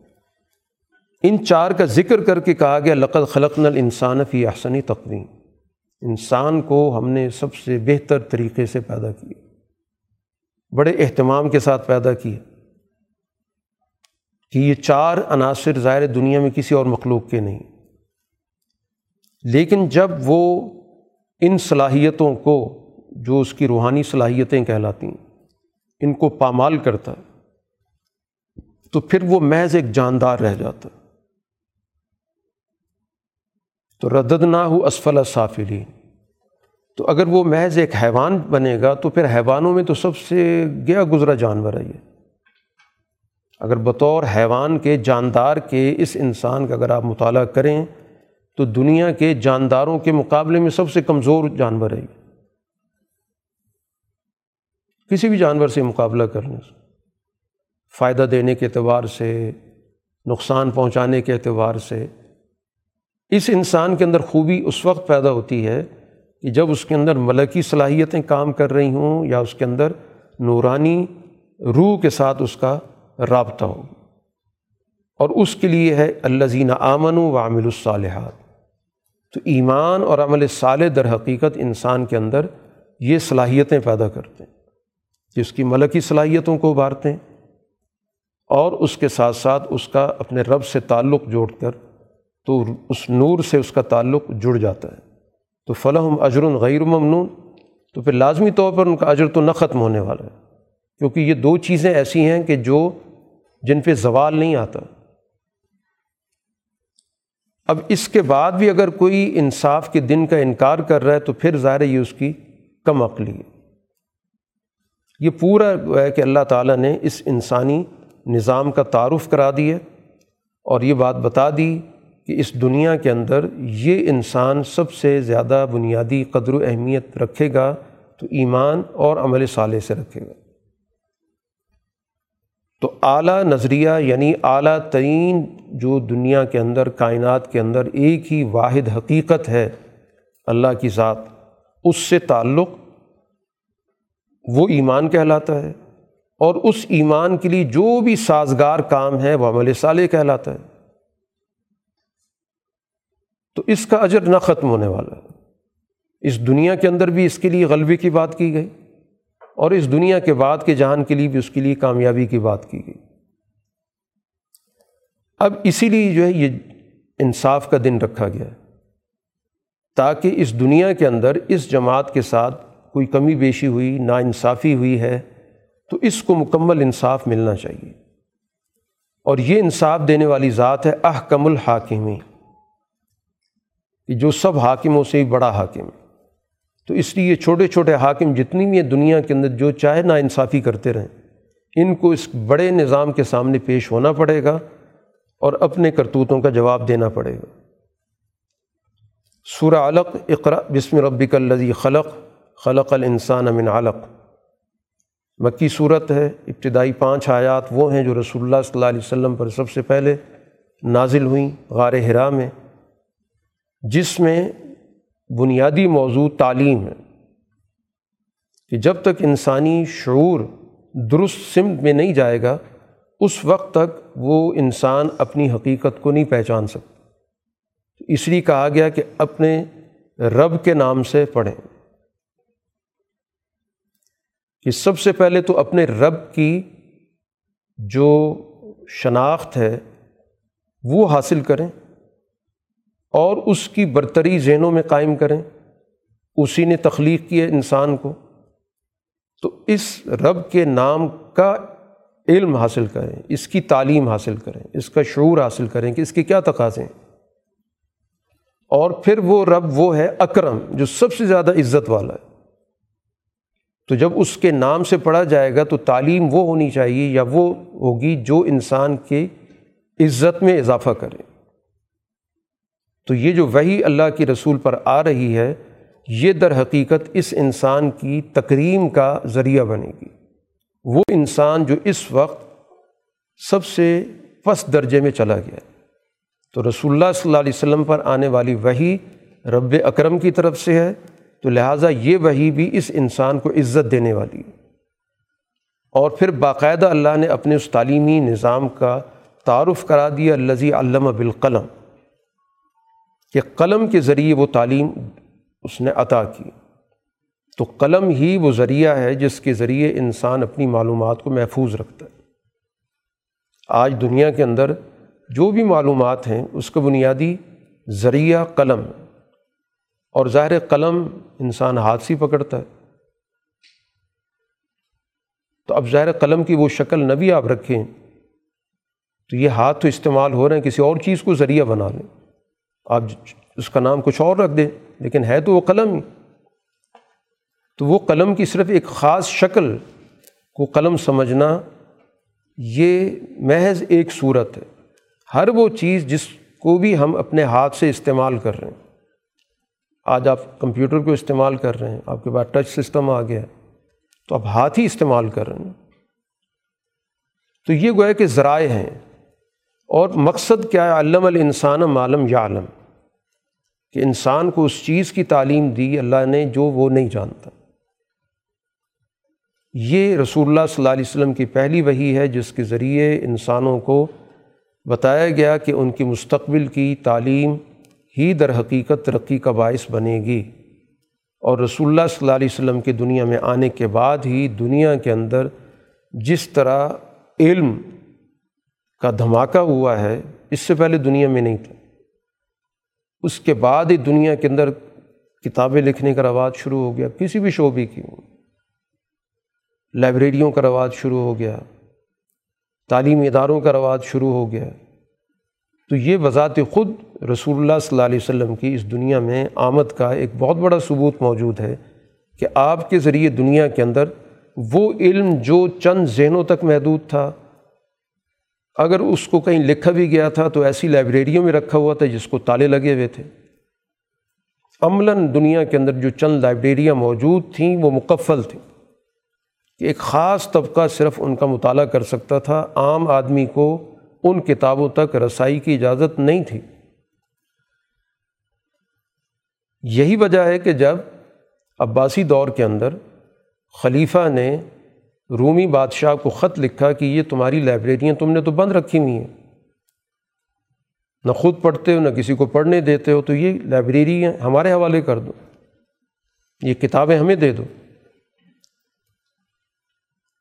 تو اس حکمران کے پاس جب یہ خط پہنچتا ہے، تو اس نے اپنی کابینہ کا اجلاس بلایا۔ اپنے جو پادری تھے، کیونکہ اس دور کا مذہبی دور تھا، مذہبی حکومتیں ہوتی تھیں۔ تو جو باقی سرکاری لوگ تھے، انہوں نے سخت مخالفت کی۔ کہا کہ اول تو مسلمانوں نے ہمارے ساتھ کوئی اچھا سلوک کیا نہیں۔ ہمارے ملک کے ملک فتح کر لیے، ہمارے علاقوں پہ قبضہ کر لیا۔ اب لے دے کی لائبریریاں رہ گئی ہیں، یہ بھی لینا چاہتے ہیں۔ تو یہ تو ہماری عزت وقار کے خلاف ہے کہ ہم اتنی آرام کے ساتھ، سکون کے ساتھ چیزیں حوالے کر دیں۔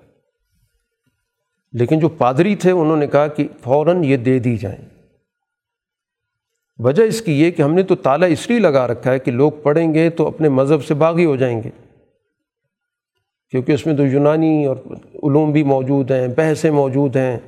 تو جب بحث موبائل سے شروع ہوتے ہیں تو لوگوں کا مذہب کمزور پڑ جاتا ہے۔ تو ہم نے تو پابندی اس لیے لگا رکھی۔ تو ان کو فوراً بھیجا جائے تاکہ مسلمانوں کے اندر یہ ساری بحثیں شروع ہو جائیں۔ تو اس کے نتیجے میں میدان میں تو ان کا مقابلہ کر نہیں سکے۔ تو اس طرح ان کو شکوک شبہات میں ڈال دیں گے، آپس میں بحث مباحثے ہوں گے، لڑائی جھگڑیاں شروع ہو جائیں گے۔ تو انہوں نے تو اس نیت کے ساتھ اس تجویز کو قبول کر لیا کہ ان سب کتابوں کو بھجوا دو۔ یہاں پر دار الترجمہ کھل گیا بغداد کے اندر، ترجمے شروع ہو گئے یونانی علوم کے، عربی زبان کے اندر، اور وہ سارے یونانی علوم محفوظ ہو گئے۔ یقیناً اس کی وجہ سے بحثیں بھی ہوئیں، بہت سارے فرقے بھی وجود میں آئے، بہت کچھ ہوا۔ لیکن اس کے جواب میں بھی لٹریچر پیدا ہوا تو ایک علم کا ماحول پیدا ہوا۔ بہت سارے بحث و مباحثے ہوئے۔ بہت سی نئی باتیں سامنے آئیں۔ دین کے حوالے سے نئے نئے طریقوں سے سوچا گیا، دلائل تلاش کیے گئے۔ تو گویا تعلیم سے روکنا یا تعلیم سے کسی بھی درجے میں خوف زدہ ہونا، یہی تو سب سے بڑی علامت ہوتی ہے اس بات کی کہ کسی کے پاس اپنے نظریے پر دلائل موجود نہیں۔ ہیں وہ توہمات ہیں، خرافات ہیں، جن کو آپ بڑا سنبھال کے رکھتے ہیں کہ کسی طرح اس کو عقل کی ہوا نہ لگ جائے۔ لیکن جو سچائی ہوتی ہے، اس کا تو چیلنج ہوتا ہے کہ جس شکل میں بھی آنا چاہتا ہے، مقابل آ جائے۔ سچائی اس کو زیر کرے گی۔ تو اس لیے قرآن نے کہا، علم الانسان عالم جالم اس کے بعد قرآن نے اس کردار کا ذکر کیا کہ رسول اللہ صلی اللہ علیہ وسلم کے راستے میں جو سوچ رکاوٹ بنی ہے، جو رویہ رکاوٹ بنا، جو لوگ مقابلے پر آئے، تو ان کا بنیادی نفسیاتی تجزیہ کیا تھا؟ کیا مسئلہ تھا ان کا؟ قلّہ ان الانسان علیتغا الرآ حستغنا کہ جب ایک انسان اپنے آپ کو سمجھتا ہے کہ مجھے کسی کی ضرورت نہیں ہے، لوگ میرے در پہ آئیں، مجھ سے مانگیں، میری بڑائی قبول کریں، مجھے لوگوں کے تعاون کی ضرورت نہیں ہے۔ حالانکہ اللہ نے انسانی معاشرے کو باہمی تعاون کے اصول پر پیدا کیے کہ لوگ آپس میں ایک دوسرے سے تعاون کرتے ہیں۔ ایک آدمی کے پاس ایک صلاحیت زیادہ ہے، دوسرے کے پاس دوسری صلاحیت ہے، تیسرے کے پاس تیسری صلاحیت ہے۔ یہ صلاحیتیں ہم آپس میں ایک دوسرے کے ساتھ جب شیئر کرتے ہیں تو سوسائٹی ترقی کرتی ہے۔ اور اس میں رکاوٹ ہے، استغنا۔ کوئی اپنے آپ کو عقل کل سمجھ بیٹھتا ہے۔ کوئی اپنے آپ کو سمجھتا ہے کہ امر کل وہ میں سب میں ہی فیصلے کروں گا۔ میری سوچ سب کچھ میرے پاس ہی وسائل ہونے چاہئیں تو قرآن کہتا ہے یہی تغیانی کا باعث بنتا ہے۔ اسی سے معاشرہ تقسیم ہو جاتا ہے، فرقوں میں بڑھ جاتا ہے، طبقوں میں بڑھ جاتا ہے۔ ہر ایک اپنے اپنے دائرے میں محدود ہو جاتا ہے۔ قانون طاقتور کے ہاتھ میں آ جاتا ہے۔ ان نہ رب کر رجا لوٹ کے اللہ کے پاس ہی جانا ہے۔ اب یہ جو کردار رکھنے والے لوگ ہیں مکہ کے اندر، یہ رسول اللہ صلی اللہ علیہ وسلم کے راستے کی سب سے بڑی رکاوٹ ہے۔ حتیٰ کہ جب آپ نماز پڑھتے ہیں تو وہ نماز بھی نہیں پڑھنے دیتے۔ حالانکہ آپ اللہ کی عبادت کر رہے ہیں۔ کیوں نہیں پڑھنے دینا چاہتے؟ کیونکہ اس نماز کے اندر اللہ تعالیٰ کا پیغام پڑھا جاتا ہے، تلاوت کی جاتی ہے اور یہ تلاوت در حقیقت معاشرے کے لوگوں کو سوچنے کی دعوت دیتی ہے۔ تو اس لیے وہ سرے سے نماز کی مخالف ہو اس لیے تو آپ دیکھیں جو بھی واقعہ آپ کے سامنے آتا ہے کہ مسجد حرام میں آپ نے جو نماز پڑھی، تو اس نماز کی وجہ سے کیا رد عمل آیا؟ کہ آپ سجدے میں جاتے ہیں، دو جی ڈالی جا رہی ہے۔ یہ واقعات بتاتے ہیں اسی چیز کو کہ رسول اللہ صلی اللہ علیہ وسلم کی وہ نماز اس طرح کی لازمی درجے کی، انفرادی درجے کی نماز نہیں تھی کہ ایک آدمی اپنی ذات میں عبادت کر رہا ہو، بلکہ یہ عبادت وہ تھی جو لوگوں کو متوجہ کرتی تھی، اس میں پیغام اللہ کا منتقل ہوتا تھا۔ اس لیے تو ایک کافر کہتا ہے کہ جب میں آیا تو مکہ میں داخل ہوا تو مجھے کہا گیا کہ یہاں پر ایک شخص ہے، اس کی بات تم نے نہیں سننی۔ تو میں نے اپنے کان کے اندر روئی ڈال لی۔ مسجد میں حرام میں جب داخل ہوا تو میں نے کان میں روئی ڈال دی کہ آواز نہ آئے۔ تو جب اندر داخل ہوا تو رسول اللہ صلی اللہ علیہ وسلم نماز پڑھ رہے تھے۔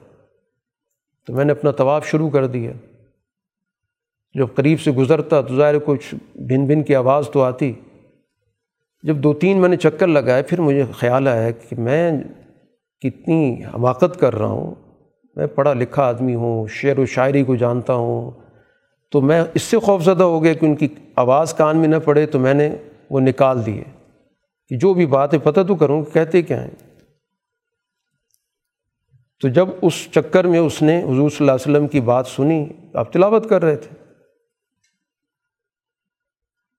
تو وہ تلاوت سن کے ٹھٹک گیا۔ اور جا کر باقی سرداروں سے کہا کہ یہ کلام شاعری نہیں ہے، میں بہت اچھا شاعر ہوں۔ اور مجھے شاعری کی پوری طرح سوجھ بوجھ موجود ہے۔ یہ تو بڑا اعلیٰ حقائق بیان کیے جا رہے ہیں اس میں۔ تو ان سب نے مذاق اڑایا یہی تو تم سے کہا تھا ہم نے کہ اس کی بات مت سننا۔ تو اس لیے قرآن کہتا ہے الزی ینہا ابدن ادا صلی، کہ اس بندے کو روکتے ہیں جب وہ نماز پڑھتا ہے۔ اور یہ بھی انہیں خیال نہیں آتا کہ انکان عال الہدا او امر بتقوا وہ تو سیدھے راستے پر ہے اور امر بتقوا وہ تو سوسائٹی کے اندر تقوے کا عدل کا حکم دیتا ہے۔ اس کے تو وہ ذاتی ایجنڈا ہی نہیں ہے۔ اور ان کا کردار کیا ہے؟ جھٹلانا، منہ موڑنا۔ تو قرآن کہتے ہیں اگر یہ باز نہ آئے تو پھر اس کا اگلا انجام بھی ہے کہ لنصفام بن ناسیہ ہم ان کو پیشانی سے پکڑ کے کھینچیں گے۔ تو انسان کی جو پیشانی کے بال ہیں بڑے معزز سمجھے جاتے ہیں۔ انسان اس کے ذریعے اپنا بڑا اعزاز تصور کرتا ہے۔ تو اسی چیز کو کہ اس کی پیشانی کے بال پکڑ کر کھینچا جائے گا کیونکہ یہ پیشانی کیا ہے؟ جھوٹی ہے، خطاوار ہے۔ یہ اللہ تعالیٰ کے رسول صلی اللہ علیہ وسلم کے راستے میں سب سے بڑی رکاوٹ ہے۔ اور یہ ساری گفتگو ہو رہی ہے ابو جہل کی۔ کہ ابو جہل جو اپنے آپ کو بڑا سمجھتا تھا کہ میں سب سے بڑا سردار ہوں اور میری پیشانی کسی کے سامنے جھک نہیں سکتی، میں محترم ہوں تو قرآن اسی کو یہاں پہ تنبیہ دے رہا ہے مکہ کے اندر ہی کہ یہ جو جھوٹی اور ظالم پیشانی اس کو ہم کھینچیں گے۔ اب اس کے پاس جو بھی پارٹی ہے، اس کی مجلس ہے، ان کو یہ بلائے۔ ہم بھی اپنے پارٹی کو بلاتے ہیں۔ گویا مستقبل کے اندر دو جماعتوں کا مقابلہ ہوگا۔ ایک ابو جہل کی جماعت ہے اور ایک ہماری جماعت ہے۔ تو اس لیے مقابلہ ہوگا اس سے۔ آپ اپنے مشن میں لگے رہیں۔ آپ اس کی طرف کوئی توجہ نہ دیں۔ کسی بھی طور پر اس کے تشدد کی وجہ سے کوئی دوسری سوچ نہ پیدا ہو کہ غلبہ اس کا ہے، حکومت اس کی ہے، تشدد یہ کر رہا ہے، راستہ یہ بند کر رہا ہے۔ تو آپ اس کی کسی بھی صورت میں کوئی بھی پیشکش قبول نہ کریں۔ بس اللہ سے اپنا تعلق قائم رکھیں اور اسی کی قربت اختیار کریں۔ سورہ قدر انضل فی لت القدر و مادرا کما لت القدر۔ کہ اللہ تعالیٰ نے اس قرآن حکیم کو شب قدر میں نازل کیا۔ اور شب قدر کی جو اہمیت ہے وہ ایک ہزار مہینے سے بہتر ہے۔ ملائکہ کا اس میں نزول ہوتا ہے۔ سلامتی والی رات ہے۔ تو ظاہر ہے جس رات کو اللہ تعالیٰ نے قرآن حکیم کا نزول کیا، وہ در حقیقت اگلے ایک ہزار ماہ کے منصوبے کو ہے کہ قرآن حکیم نے انسانیت کے سامنے رکھ دیے کہ اس وقت کی جو بھی حکمت عملی تھی، وہ براہ راست اگلے سو سال تک قرآن حکیم سے براہ راست اخذ کی جاتی رہی۔ تو یہ جو رات ہے، جس رات قرآن کا نزول ہوا ہے، تو ظاہر ہے وہ تو ایک ہی رات تھی، جو دنیا کے اندر، جس میں ایک دفعہ قرآن نازل ہو گیا۔ اب یہ ہر سال تو ایک یادگار ہوتی ہے اس کی، کہ اس رات کی یادگار ہے۔ ورنہ اصل رات وہ تھی جس میں قرآن کا نزول ہوا تھا۔ اور پھر اس قرآن نازل ہونے کے بعد اگلے ایک طویل عرصے تک دنیا کے اندر اپنے نتائج عملی طور پر بھی پیدا کیے۔ کہ اس کا نظام دنیا میں کہیں سے کہیں پھیل گیا۔ قومی درجے میں بین الاقوامی درجے میں اس کے ہر شعبے کے نظام قائم ہو گیا دنیا کے اندر۔ قوانین بننے شروع ہو گئے، تمدن بننے شروع ہو گئے، معاشرت وجود میں آ گئی۔ دنیاوی اعتبار سے نئے نئے میدان دنیا کے سامنے کھل گئے۔ تو یہ سارے کے سارے نزول قرآن سے جڑے ہوئے ہیں۔ تو اس لیے قرآن نے کہا کہ یہ ایک رات، جس رات میں ظاہر جب فیصلہ ہوتا ہے، تو جو فیصلے کا دن ہوتا ہے یا فیصلے کی رات ہوتی ہے، وہ عمل درآمد کے دنوں کے مقابلے میں سب سے زیادہ اہم ہوتی ہے، کیونکہ اس دن اس کی بنیاد رکھ دی گئی باقی تو پھر تفصیلات ہیں عمل درآمد ہو رہا ہے، کوئی پانچ سالہ منصوبہ ہے، کوئی دس سالہ ہے، کوئی بیس سالہ ہے، کوئی چالیس سالہ ہے، کوئی سو سالہ ہے۔ یہ تو عمل درآمد کی نوعیتیں جو بعد کے ادوار میں ہوتی رہیں۔ لیکن جس دن فیصلہ ہو گیا تو ظاہر اس دن کی سب سے زیادہ ہمیشہ سے اہمیت ہوتی۔ آج بھی دنیا کے اقوام کے اندر جو آزادی کا دن ہوتا ہے تو اس کو سب سے زیادہ اہم سمجھا جاتا حالانکہ ملکوں نے ترقی تو آزادی کے بعد کی ہوتی ہے۔ اس کے بعد ہی انہوں نے اپنے پاؤں پہ کھڑے ہو کر بہت کچھ حاصل کیا ہوتا ہے۔ لیکن ان سب کے باوجود اہمیت اس آزادی کے دن کی یا اس انقلاب کے دن کی ہوتی ہے کہ جس نے قوم کا مستقبل سنوار دیا قوم کے لیے مستقبل کا راستہ کھول دیا تو اس وجہ سے قرآن اگر للت القدر کی اہمیت بیان کر رہا ہے تو اس کی حقیقت بھی بنتی ہے۔ تو محض اس کی ایک روحانی اہمیت نہیں ہے، اس کی روحانی اہمیت بھی ہے، اجتماعی اہمیت بھی ہے۔ اس کی عرب کے درجے کی اہمیت بھی ہے، بین الاقوامی درجے کی بھی اہمیت ہے۔ اب وہ رات جب ہر سال آتی ہے تو یقیناً ایک یادگار دن ہوتا ہے۔ ایک یادگار رات ہوتی ہے، ایک یادگار لمحہ ہوتا ہے کہ اللہ تعالیٰ کی طرف سے اتنا عظیم الشان انعام اس دنیا کے اندر نازل ہوا اور یہ نازل اس لیے ہوا کہ اس نے سوسائٹی بدلنی ہے، معاشرہ بدلنا ہے۔ جیسے نزول کے بعد اس نے معاشرے کو بدلا تو ہر سال شب قدر پر اسی چیز کا اہتمام ہونا چاہیے، اس چیز کا عزم ہونا چاہیے کہ جیسے نزول کے بعد اس قرآن نے دنیا کو بدلا ہے تو آج جو موجود مسلمان ہیں، انہوں نے اپنے ماحول کو، اپنے معاشرے کو اپنے سسٹم کو اسی طرح اس کو ظلم کو عدل سے عدل کے ذریعے ختم کرنا ہے۔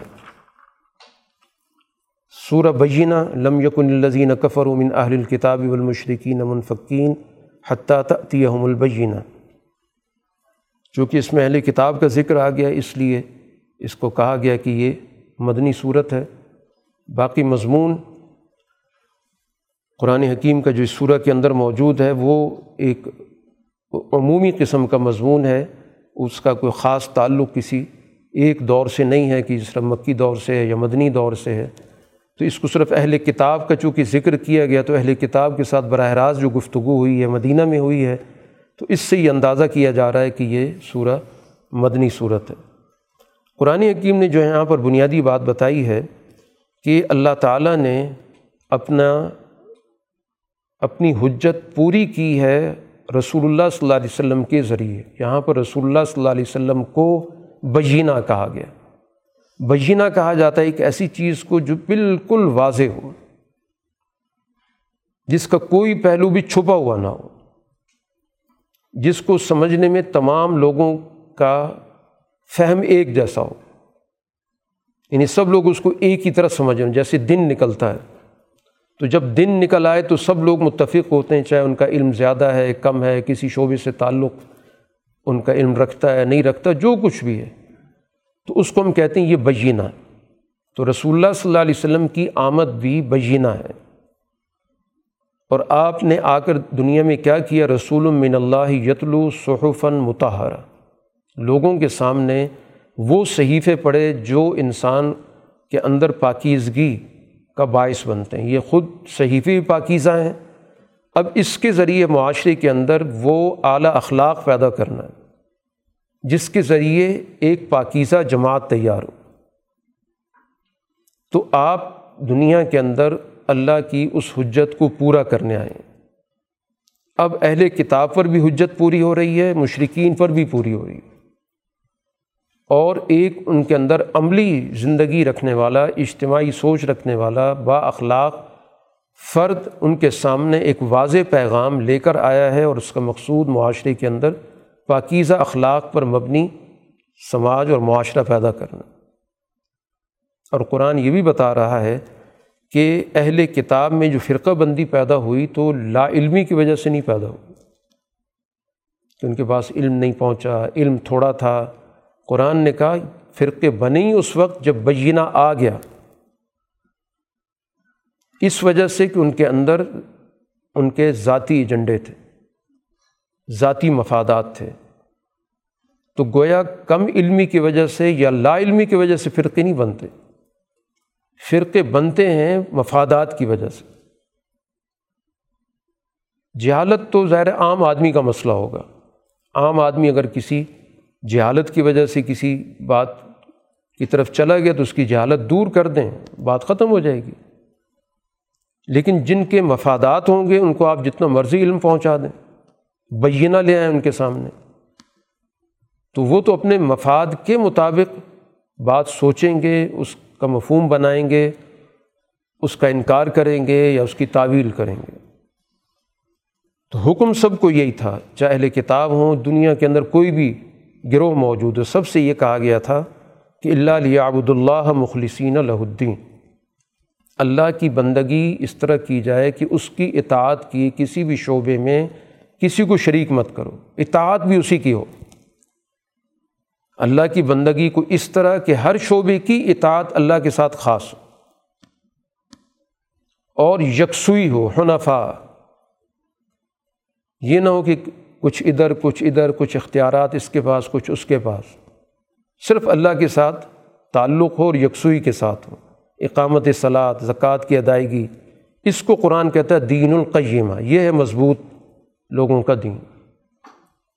اب اس کا جو انکار کرے گا، قرآن نے کہا شر البری ہے، تو بدترین مخلوق ہے کہ چیز بالکل واضح ہے، دلائل واضح ہیں، بات سمجھا دی گئی ہے، فطرت کے تقاضوں کے مطابق ہے۔ اس کے باوجود انکار ہے تو بدترین مخلوق ہے۔ اور جو قبول کریں گے تو قرآن نے کہا کہ سب سے اچھی مخلوق ہے۔ سورہ زلزال، اذا زلزلت الارض زلزالہ و اخرجت الارض اثقالہ وقال الانسان مالہ اس میں مضمون بنیادی طور پر انسانی اعمال کے نتائج سے جڑا ہوا ہے۔ تو مکی دور سے اس کا مضمون کا تعلق ہے۔ کہ جب زمین زلزلہ ہوگا اور زمین اپنے سارا بوجھ نکال دے گی، تو انسان اس موقع پر کہے گا، اس کو کیا ہو گیا؟ تو وہ زمین بتائے گی کہ اللہ نے مجھے کہا ہے، سب چیزیں باہر نکال۔ یہ بالکل آخر وقت میں جب ساری کائنات کا نظام لپیٹا جا رہا جا رہا ہے، یہ سارا کس لیے ہو رہا ہے؟ کہ لی رو اعمال ہوں اب انسانوں کو اپنے اعمال کے نتائج دکھانا مقصود ہے۔ اور وہ نظام جو اللہ تعالیٰ کا نتائج مرتب کرنے والا ہے، اس کے اندر ذرا سی بات بھی ریکارڈ سے باہر نہیں ہے۔ ہر چیز ریکارڈ میں۔ اس لیے قرآن نے کہا کہ ذرہ برابر نیکی کی یا ذرہ برابر برائی کی، وہ اس کو دیکھ لے گا چاہے کتنی ہی چھوٹی سی ہو۔ چاہے دنیا کے ذرائع اس تک رسائی نہ حاصل کر سکتے ہیں۔ کیونکہ دنیا میں آج تک کوئی ایسا ذریعہ نہیں پیدا ہوا کہ جو کسی شخص کے اخلاص کو جانچ سکتا ہو کہ اس آدمی نے یہ کام کتنے اخلاص کے ساتھ کیا اور کس کے ساتھ کیا اور کس درجے کا کیا۔ وہ ظاہری چیزوں کو تو کر سکتا ہے۔ زیادہ زیادہ یہ کرے گا بڑے اطمینان کے ساتھ اس نے کیا ہے۔ تسلی کے ساتھ کیا ہے، توجہ کے ساتھ کیا ہے کمٹمنٹ کے ساتھ کیا ہے۔ لیکن جو اندر واقعتاً اس کی جو قلبی کیفیت ہے، اس کو دنیا کا کوئی پیمانہ نہیں دیکھ سکتا۔ تو اس لیے قرآن نے کہا مسقال ذرتن کہ جو ایک ذرے کے برابر بھی ہوگا۔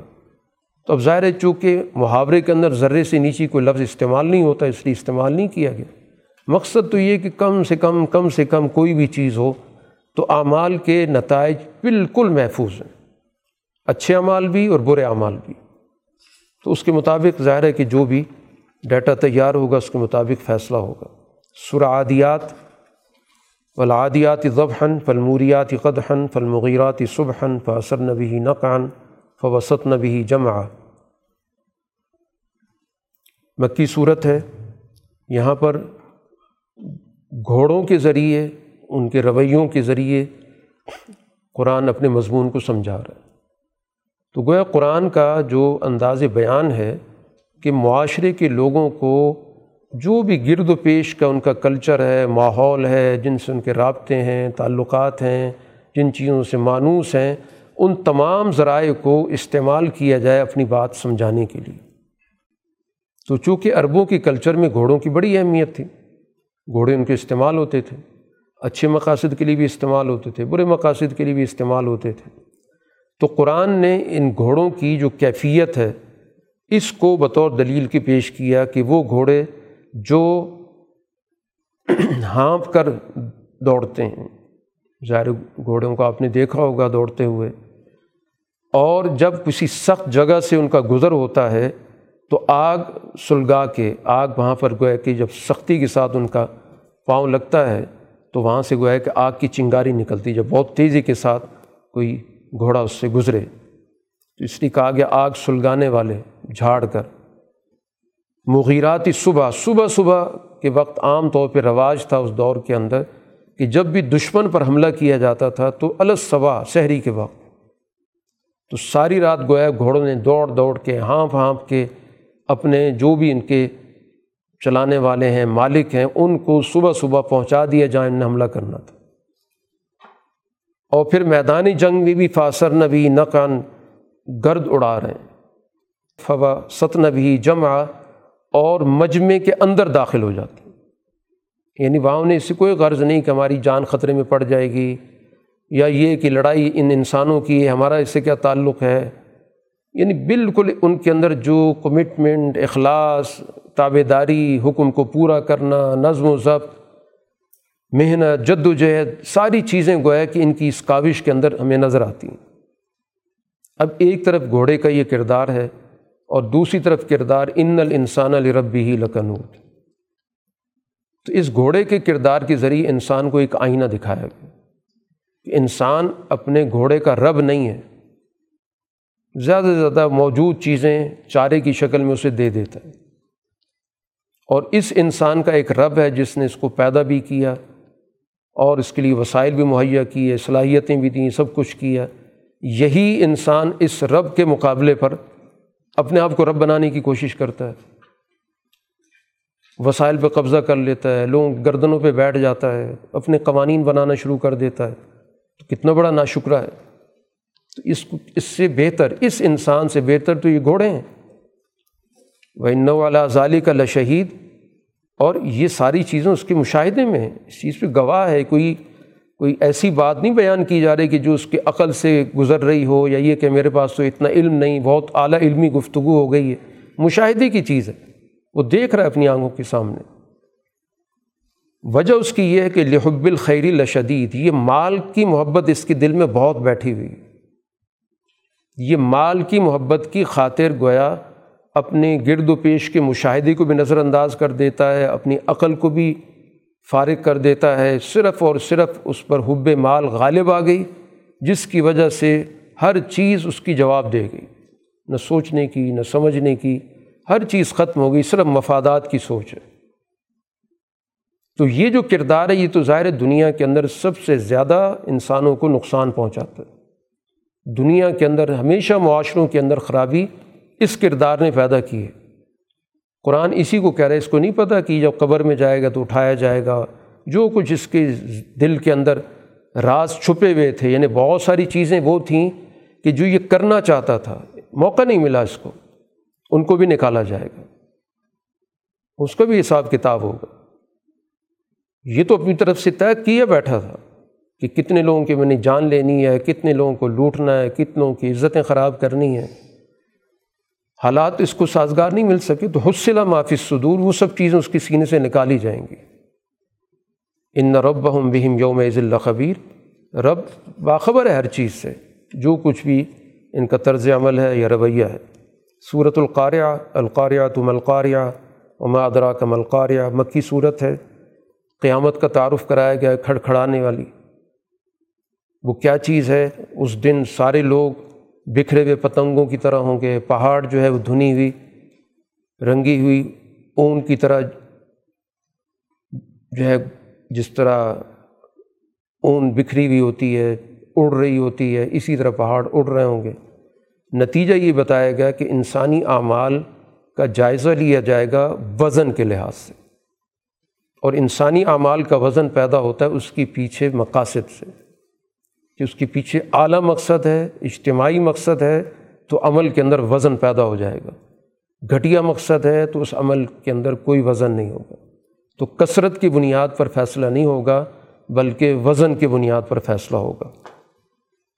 سورہ تقاصر مکی صورت ہے، الحاکم التقاصر حتیٰ ضرتم المقابر۔ یہاں تقاصر کے مرض کی طرف متوجہ کیا گیا۔ باہمی مقابلہ حوث کا زیادہ سے زیادہ وسائل پر قبضہ کرنے کا،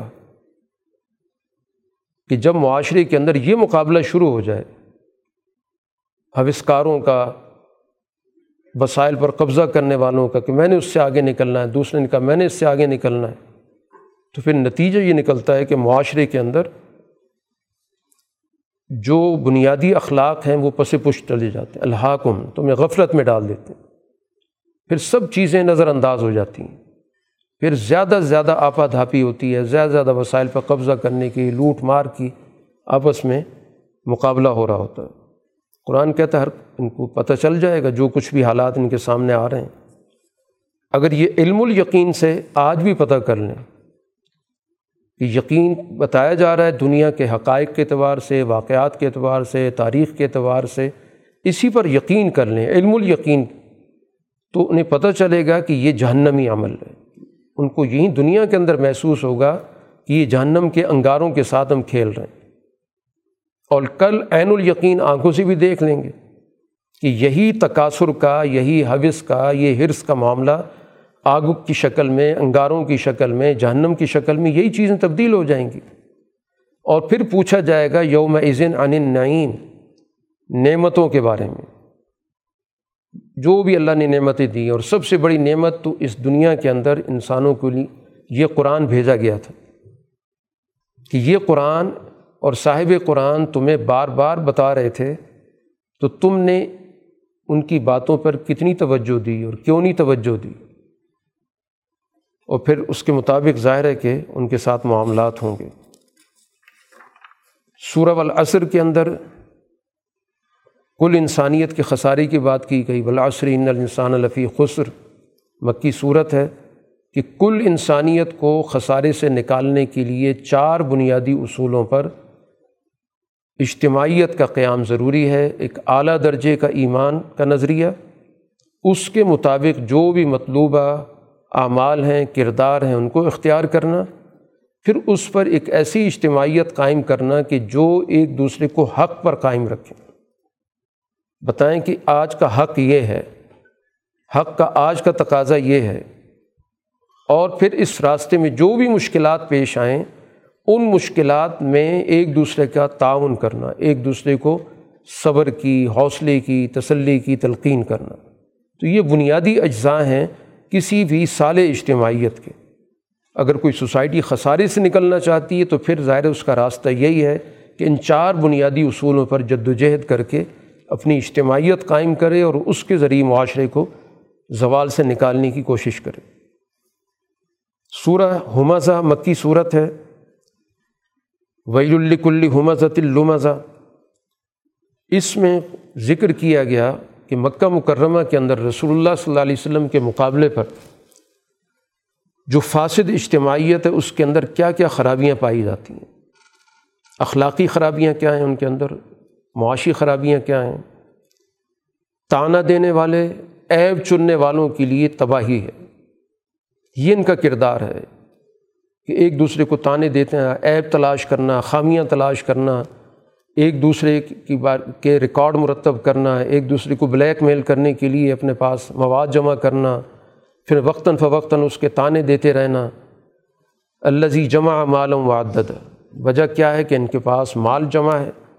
اور مال کو ہمیشہ گنتے رہتے ہیں کہ اب کتنا ہو گیا ہے، اب اس کا ریٹ کتنا ہو گیا ہے، دوسری کرنسی کے ساتھ اب اس کا تقابل کر کے دیکھو۔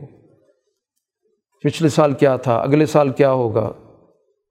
اب ان کا، ان کی سوچ یہ کہ انا مالہ اخلدہ، کہ یہ مال ان کو ہمیشہ اس دنیا کے اندر قائم رکھے گا، ان کی حکومت رکھے گا، ان کی بالادستی رکھے گا۔ اس وجہ سے ساری ان کی پالیسی سرمایہ کے گرد گھومتی اس لیے یہ دنیا کی ہر بد اخلاقی کو اختیار کریں گے۔ ہر اجتماعیت کے تباہی کے اندر ان کا کردار ہوگا۔ مرکزی نقطہ یہ ہے کہ سرمایہ کا تحفظ، سرمایہ کے فروغ کس ذریعے سے ہو سکتا ہے۔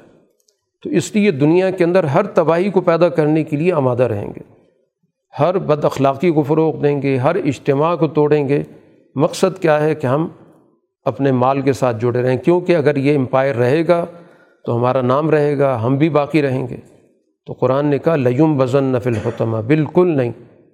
ان کو پھینکا جائے گا ایک روندنی والی جگہ پہ۔ یہ روندے جائیں گے۔ اور وہ روننے والی جگہ کیا ہے؟ نار اللہ علم قدا ایک آگ ہے اللہ کی، سلگائی ہوئی، اور وہ آگ ایسی ہے جو دلوں تک پہنچے گی۔ کیونکہ ان کے مال کی محبت دل تک پہنچی ہوئی ہے۔ تو یہ صرف مال کے ذرائع نہیں ہیں ان کے پاس، بلکہ ان کے ساتھ ان کے دلی تعلق ہے۔ تو جب ان ذرائع پر، ان وسائل پر کوئی ہاتھ پڑے گا، تو پھر گویا ان کے دلوں کے اندر وہ آگ لگی ہوئی ہوگی۔ تو اس لیے قرآن حکیم نے کہا کہ وہ آگ تو ان کے دلوں پر بند کر دی گئی۔ اور پھر اس آگ کی شکل ہے فی آمد ممددہ، بڑے بڑے اونچے ستونوں کی شکل میں۔ تو اس لیے سرمایہ پرستی کبھی بھی سوسائٹی کے اندر فلاح کا ذریعہ نہیں بنتی، وہ تو سوسائٹی کے لیے ایک آگ پیدا کرتی ہے جس میں وہ معاشرہ جلتا ہے۔ سورہ فیل علم ترقی ففال ربو کا بھی اصحاب الفیل؟ مکی صورت ہے۔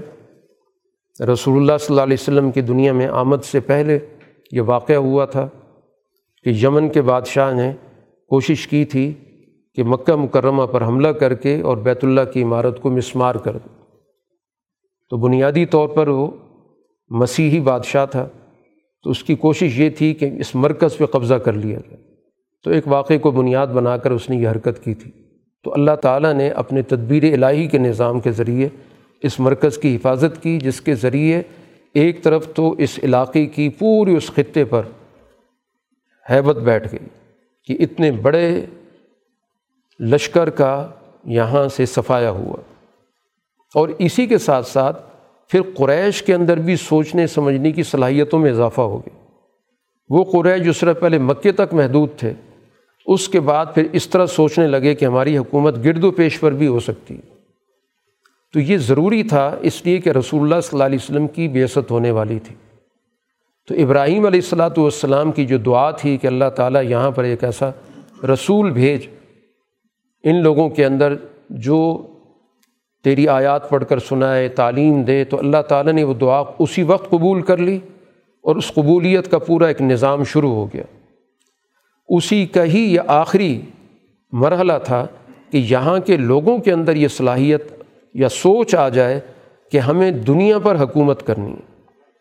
تو رسول اللہ صلی اللہ علیہ وسلم جب آ کر ان کو تعلیم و تربیت کا اہتمام کریں گے تو پھر ظاہر بات ہے کہ اس تعلیم کو یہ زیادہ بہتر طور پر سمجھ بھی سکیں گے اور اس تعلیم کو قبول کرنے کے بعد اس کردار کے لیے بھی اپنے آپ کو تیار کر سکیں گے۔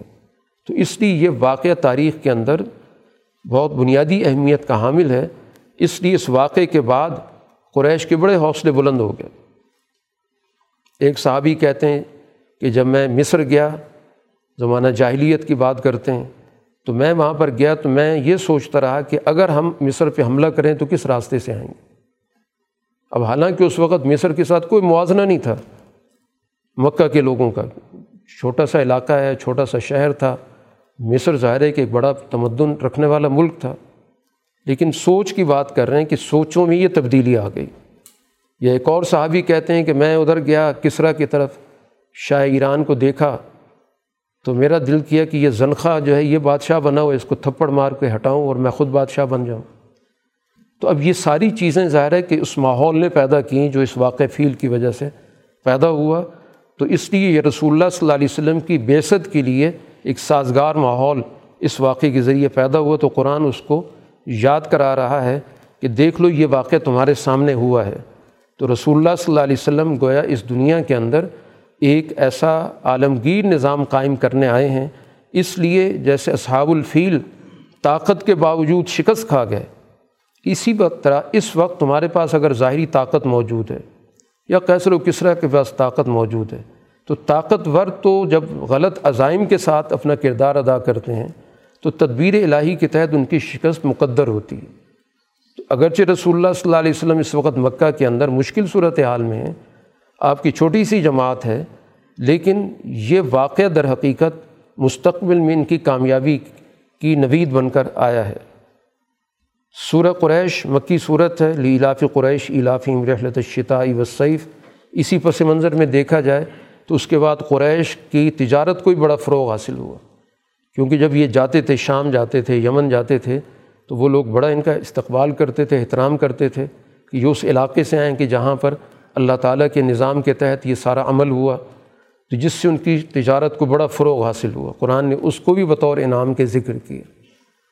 اور اس کے بعد دعوت یہ دی کہ فلیابدو رب حاضل بیت اس بیت اللہ کی رب کی عبادت کریں۔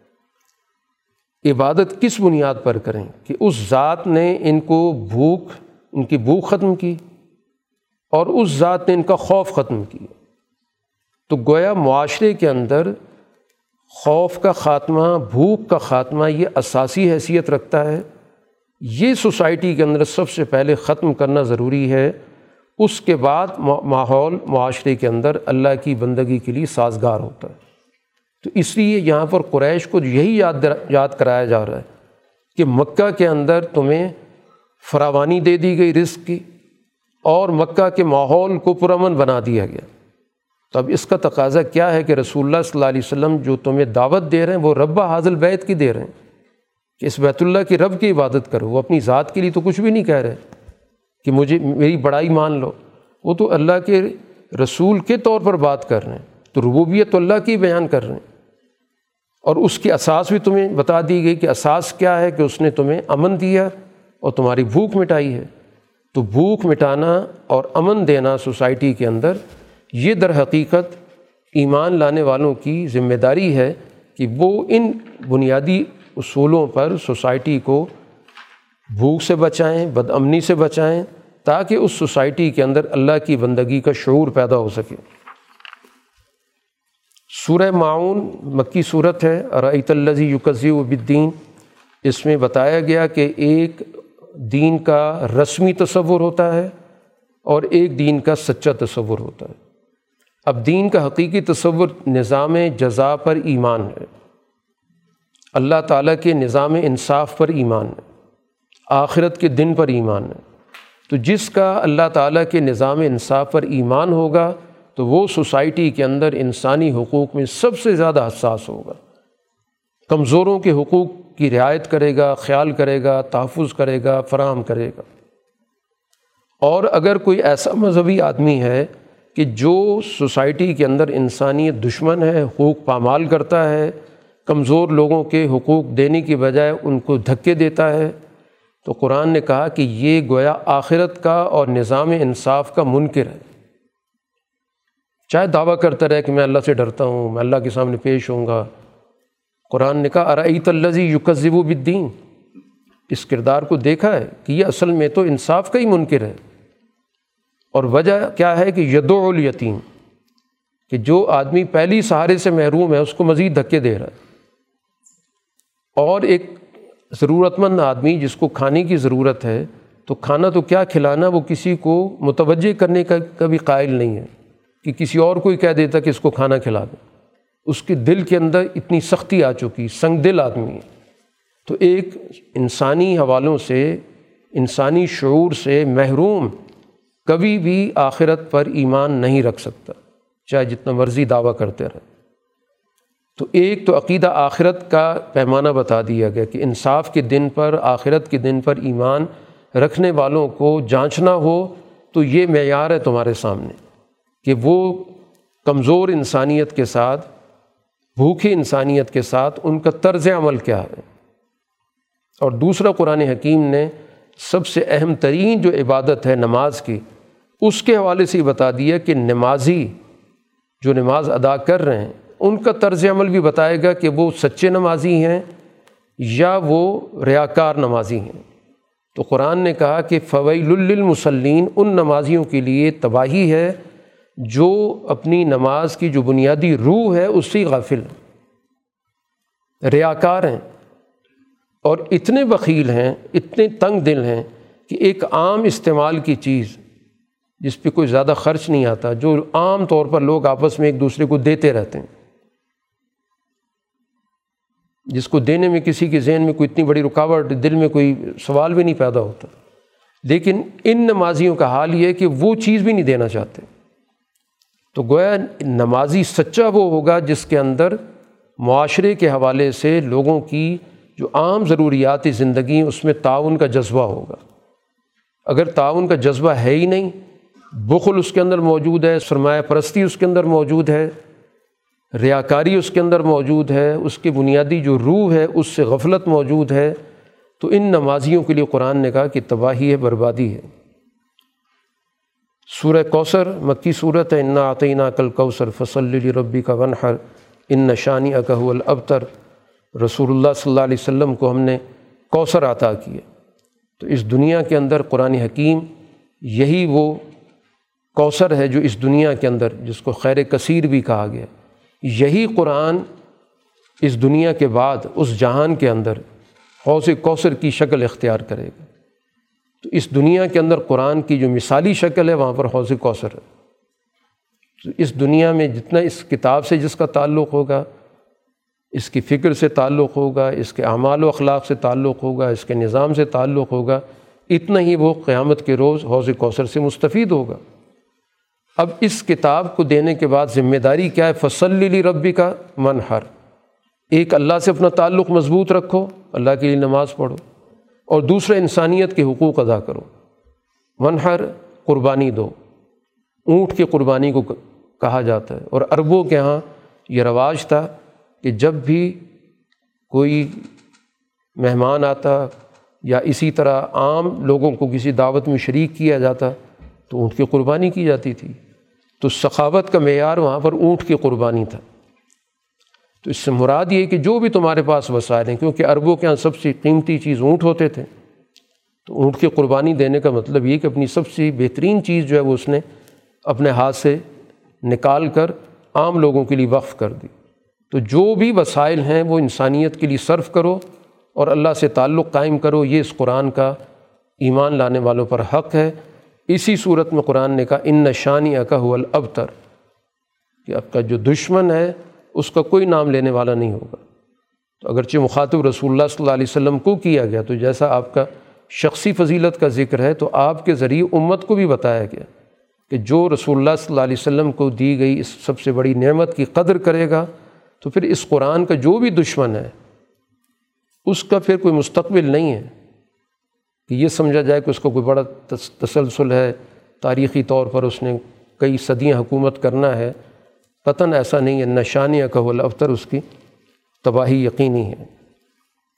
سورہ کافرون مکی صورت ہے اور اس سورہ کے اندر قل یا ایوہ الکافرون کہہ کر سب کو ایک الٹیمیٹم دیا جا رہا ہے۔ تمام کافروں اور کافر سے مراد وہی جس کو قرآن بار بار بتاتا ہے۔ کہ جو کسی سچائی کو جان کر ماننے سے انکار کر دیتے ہیں، حقیقت تسلیم کر لے کہ حقیقت ہے، لیکن ماننا نہیں ہے۔ یعنی کسی چیز کو جاننے کے بعد کہ جان لی کہ یہ حقیقت ہے، سچائی ہے، یہ قرآن اللہ کی کتاب ہے، اللہ کے رسول ہیں، لیکن اپنے مفادات میں رکاوٹ کی وجہ سے قبول کرنے سے انکار کر دی تو رسول اللہ صلی اللہ علیہ وسلم کی گویا یہاں مکہ میں حجت مکمل ہو رہی ہے۔ تو اب یہاں پر آپ سے کہلوایا جا رہا ہے، آپ ان کو بتا دیں کہ اب ہمارے راستے ایک دوسرے سے علیحدہ ہیں۔ نہ میں نے تم ان چیزوں کی بندگی کرنی جن کی تم کر رہے ہو، نہ تم نے کرنی اس لیے لکم دین کم ولی دین تمہارا اپنا راستہ، اپنا نظام، میرا اپنا۔ تو گویا یہاں سے واضح کر دیا گیا کہ مستقبل کے اندر اب راہیں مقابلے پر آ چکی ہیں۔ مستقبل کے اندر پھر جو بھی حکمت عملی ہوگی وہ اس کی روشنی میں طے ہوگی کہ بات پہلے واضح کر دی جائے تاکہ کسی درجے میں کوئی خلجان نہ رہے کہ اب راستے علیحدہ ہو چکے ہیں۔ جب راستے علیحدہ ہو گئے تو پھر اقدام بھی اسی کے مطابق ہوگا۔ چنانچہ اس کے بعد سورہ نصر، اذا جا نصر اللہ والفتح، مدنی صورت ہے۔ تو اس الٹیمیٹم کے ساتھ ہی ظاہر ہے کہ فتح کا تصور آتا ہے جنگیں ہوتی نہیں بالآخر وہ آخری فیصلہ کن موقع آیا جس کو فتح مکہ کہا جاتا ہے، جس کے ذریعے گویا رسول اللہ صلی اللہ علیہ وسلم کی بیست کا ایک مرحلہ مکمل ہو گیا۔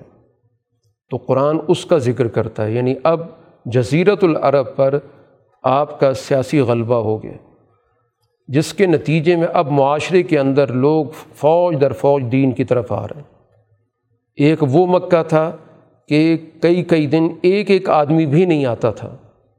اور اب وہی مکہ ہے آٹھ سال کے بعد کہ اب لوگ ایک ایک کر کے نہیں بلکہ گروہ در گروہ، قبیلہ در قبیلہ آ رہے ہیں۔ اس لیے آپ سے کہا گیا فصب بھی حمد ربی کا وسطہ پھر اپنے رب کی خوبیوں کے ساتھ اس کی تصویر کریں اور اللہ سے استغفار، کیونکہ وہ معاف کرنے والا ہے۔ گویا آئندہ کے لیے رسول اللہ صلی اللہ علیہ وسلم کا جو سفر ہے، اس کی طرف رہنمائی کر دی گئی۔ یہی صورت ہے جس کو حضرت ابو بکر صدیق رضی اللہ تعالیٰ عنہ نے جب سنا تو وہ رو پڑے۔ اب باقی لوگوں کو تعجب ہوا کہ فتح کا اعلان ہو رہا ہے۔ جو اتنی بڑی خوشی کا اور اتنی بڑی خوشخبری کا اعلان ہو رہا ہے اور یہ حضرت بکر کو معلوم نہیں کیا ہو گیا۔ پوچھا گیا، کہا کہ یہ رسول اللہ صلی اللہ علیہ وسلم کی دنیا سے جانے کا اعلان۔ کہ جب اللہ نے آپ کا مقصد پورا ہو گیا، مشن پورا ہو گیا اس کا ذکر کر دیا اور ساتھ ہی کہا کہ فصب بحمد ربی کا وسطر کہ اب آپ کا اگلا سفر شروع ہونے والا ہے، آپ اس کی تیاری کریں۔ اور ایسا ہی ہوا کہ اس کے بعد رسول اللہ صلی اللہ علیہ وسلم کا سفر آخرت شروع ہو گیا۔ تبت یدا ابی لہب و تب۔ پچھلی صورح کے اندر سیاسی فتح کا ذکر ہوا۔ تو سیاسی فتح اس وقت تک اپنے نتائج نہیں پیدا کرتی جب تک کہ معاشرے کے اندر جو معاشرتی قوتیں وہ مغلوب نہ ہوں۔ اصل جو فتح ہوتی ہے سوسائٹی کے اندر وہ معاشرتی ہوتی ہے، وہ سوشل ہوتی ہے۔ اس مقصد کے لیے کہ مکہ کے اندر معاشرتی قوت کس کے پاس ہے؟ جس کا سوسائٹی کے اندر اثر و رسوخ ہو، جو سوسائٹی کے اندر اپنی مالی طاقت رکھتا ہو، وہ ابو لہب کا کردار تھا۔ سیاسی طور پر تو ابو جہل سردار بنا ہوا تھا۔ لیکن جس طرح مالی طاقت ابو لہب کے پاس تھی، تو اس لیے ضروری تھا کہ ابو لہب کے کردار کو یہاں پر ذکر کیا جائے کہ یہ طاقت ٹوٹنا ضروری ہے۔ اور ابو لہب سے مراد ابو لہب فرد نہیں، وہ کردار ہے۔ وہ کردار کسی کا بھی ہوتا۔ قرآن نے تو اس کردار کو موضوع بحث بنایا۔ اب نام ابو لہب کا اس لیے لیا گیا کہ کسی اور کا نام لینے میں ظاہر ہے کہ مستقبل کے حوالے سے مسائل ہو سکتے تھے۔ اس لیے خاندان کے آدمی کا ہی نام دے دی۔ کسی اور کے خاندان کا نام لیا جاتا تو مستقبل میں لوگوں نے کہانی بنانی تھی کہ دو قبیلوں کے جھگڑا تھا۔ حضور صلی اللہ علیہ وسلم نے اس قبیلے کے خلاف بات کر دی تھی۔ جیسے دنیا میں آج تک بنو ہاشم رو امیہ کی کہانیاں بنا رکھیں تو اللہ تعالیٰ نے کردار بھی بنو ہاشم کے اندر سے ہی ذکر کر دیا ابو لہب کا۔ کہ آپ کے اب کے چچا ہے۔ اور یہ وہ چچا ہے جس کو رسول اللہ صلی اللہ علیہ وسلم سے بچپن میں محبت بھی تھی۔ اس کی ایک لونڈی تھی سویبہ۔ اس نے رسول اللہ صلی اللہ علیہ وسلم کو بچپن میں دودھ پلایا۔ تو جب اس کو پتہ چلا کہ بھتیجے کو اس نے دودھ پلایا تو اس نے آزاد کر دیا کہ اس نے میرے بھتیجے کو دودھ پلایا ہوا۔ تو تعلق تھا اس کا۔ لیکن دشمنی کس چیز پہ ہوئی کہ جب رسول اللہ صلی اللہ علیہ وسلم نے وہاں کوہ صفا پر کھڑے ہو کر دعوت عام دی تھی اور اس سچ کو قبول کرنے کی طرف دعوت دی تھی۔ تو اب یہ سارا سچ گویا اس کو محسوس ہوا کہ اس کے خلاف ہے۔ سب سے بڑا رد عمل اس کا ہوا۔ جن الفاظ کے ساتھ اس نے بات کی تھی، قرآن نے انہی الفاظ کے ساتھ پلٹ کے اس پہ بات کی۔ وہاں اس نے رسول اللہ صلی اللہ علیہ وسلم کے لیے لفظ استعمال کیا تھا کہ اے محمد، تب تب بن لگا آپ کی تباہی ہو۔ اس لیے ہمیں جمع کیا تھا۔ تو اللہ نے وہی تب کا لفظ یہاں استعمال کی کہ ابو لہب کے ہاتھ تباہ ہوں، ابو لہب خود تباہ ہو، اس کے پاس وسائل ہیں وراثت کا بڑا، اس کے پاس ذخیرہ اثاثہ جمع ہے، اسی طرح یہ کمانا بھی جانتا ہے، تاجر ہے، یہ سارے وسائل ہیں جس کی وجہ سے اس کے دماغ کے اندر ایک خناس بیٹھا ہوا تو یہ ساری اس کے لیے تباہی کا باعث بنے گی اور یہ کوئی وسائل اسے فائدہ نہیں پہنچائیں گے اور سیدھا جہنم میں جائے گا۔ اور پھر اس کی بیوی بھی سارے کام میں اس کی معامن تھی، تو قرآن نے اس کا بھی ذکر کر دیا کہ ومرات ہم الحطب، جو وہاں پر اپنے سر پر ایندھن لے کے پھرتی تھی۔ فی جی دہا حبل مسد، اس کے گردن میں رسی یا مونج۔ کی تو گویا قرآن حکیم نے یہ بتا دیا کہ معاشرے کے اندر جو معاشرتی طاقت ہوتی ہے، اس کا ختم ہونا بہت ضروری ہے۔ تو پھر جا کر سوسائٹی کے اندر وہ سیاسی غلبہ کوئی کام کرتا ہے۔ اگر محض حکومت بدل دیں اور اندر وہی قوانین، وہی رواج، وہی رویے، وہی وسائل پر قبضہ، وہی طبقات اسی طرح رہیں، تو کسی بھی وقت وہ سیاسی غلبہ ختم ہو سکتا ہے۔ تو اصل چیز ہوتی معاشرے کی ان قوتوں کو ختم کرنا، طبقات کو ختم کرنا، معاشرے میں مساوات پیدا کرنا، ان کے رویوں کو بدلنا، تو پھر جا کر وہ معاشرہ حقیقتاً تبدیلی کے لیے تیار ہوتا ہے۔ سورہ اخلاص مکی صورت ہے قلو اللہ احد۔ اب یہ سیاسی غلبے کی بات ہو یا معاشرتی غلبے کی بات ہو، ان کی اساس فکری غلبہ ہوتا ہے۔ سب سے پہلے فکر کا آزاد ہونا ضروری ہے، اور وہ فکر توحید کی ہے کہ اللہ تعالیٰ کی ذات کا ایک واضح جامع تصور کہ اس کے فیصلوں میں، اس کے اختیارات میں، اس کے وسائل میں کوئی شریک نہیں، یکتا ہے۔ اللہ السمت اس کو کسی ذیلی نظام کی ضرورت نہیں ہے کہ وہ محتاج ہو جائے، جیسے ایک دنیا کی حکومت محتاج ہوتی ہے اپنی ذیلی نظام کی۔ اگر ذیلی نظام اس کے ساتھ تعاون نہ کرے تو فیل ہو جاتی۔ تو اللہ السمت اللہ کو اس طرح کی کسی نظام کی کوئی ضرورت نہیں۔ ذیلی نظام اس کا محتاج ہوگا، وہ کسی کا محتاج نہیں ہے۔ لم یلد و لم جولد اس کا کسی کے ساتھ کوئی رشتے کا بھی تعلق نہیں کہ رشتہ داریاں ہوں اس کی۔ کیونکہ یہ بھی بہت بڑی کمزوری ہوتی ہے۔ دنیا کے اندر اقرب و پروری کی وجہ سے حکومتیں ٹوٹ جاتی ہیں، ختم ہو جاتی ہیں۔ تو اس لیے اس کا رشتہ داری کا سسٹم ہی کوئی نہیں ہے۔ نہ وہ پیدا ہوا ہے اور نہ آگے کوئی اس کے اولاد ہے۔ اور اس کا کوئی ہمسر نہیں کہ اس کے اختیارات میں کوئی برابر کا بھی شریک آ جائے تو جتنی بھی شراکت کی، ذیلی شراکت کی شکلیں ہو سکتی ہیں، سب کی نفی کر کے بتا دیا کہ حقیقت مطلقہ صرف ایک ذات ہے، تمام اختیارات کے ساتھ بغیر کسی شراکت کے بغیر کسی صنویت کے بغیر کسی اولاد کے بغیر کسی لازمی طور پر کوئی ایسا کلچر ہو کہ جس میں سفارش مان، ماننا بہت ضروری ہو۔ کسی درجے کی کوئی چیز بھی موجود نہیں ہے۔ تو ایک خالص فکر کو قبول کر کے ہی معاشرے کے اندر ایک سچا معاشرہ اور ایک سچی سیاست قائم ہو سکتی ہے۔ اب اس اعلیٰ فکر کی حفاظت کے لیے یہاں پر آخری دو صورتوں کے اندر رہنمائی کی گئی ہے۔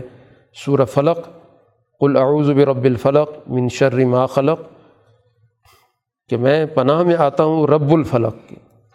اب اس سورہ کے اندر اس فکر کے حوالے سے جو جامعیت ہے، اس کا ذکر کیا گیا کائنات کے حوالے سے، کہ کائناتی نظام کے اندر اللہ تعالیٰ کی ذات رب الفلق ہے، کہ مختلف چیزیں پھٹتی ہیں بکھرتی ہیں، اس سے مزید چیزیں نکلتی ہیں۔ کائنات کے اندر ایک توسیع چل رہی ہے، پھیلاؤ چل رہا ہے۔ تو وہ فلق کے نتیجے میں، تو وہ سارے نظام کا جو رب ہے، دنیا فلق پہ تو گفتگو کرتی رہتی ہے۔ لیکن اس فلک کو کنٹرول کون کرتا ہے؟ اس کا مرکز کیا ہے؟ تو وہ اللہ کی ذات ہے۔ تو گویا توحید کا تعلق کائنات کے اندر بھی مرکزی نوعیت کو متعین کرتا ہے کہ کائنات کی مرکزی ذات بھی اللہ کی ہے، کوئی اندھی بحری قوت نہیں ہے۔ ہم اس ذات کی پناہ میں آتے ہیں، من شر ما خلق۔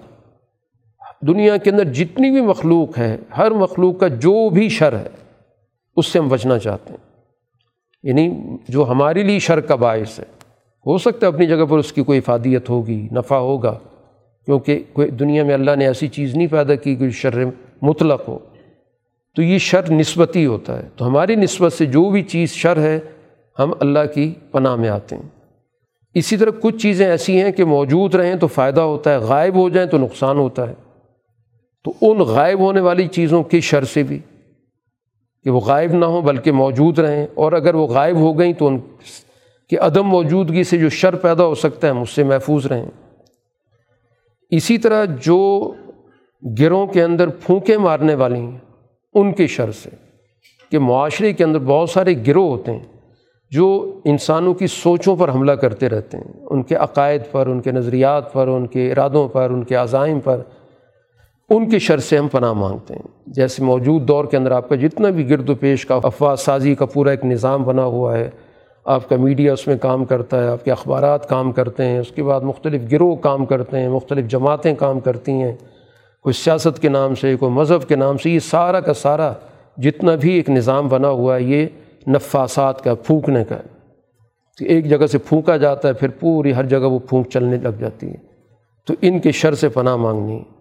اور حاسدین کے شر سے پناہ مانگنی۔ تو یہ گویا کہ پوری کائنات کے حوالے سے جو جو چیزیں اس فکر کے لیے نقصان دہ ہو سکتی تھیں، ان تمام کے لیے گویا ہم اللہ کی پناہ میں جانے کی اللہ سے استدا کر رہے ہیں۔ سورہ ناس کے اندر قل اعوذ برب الناس۔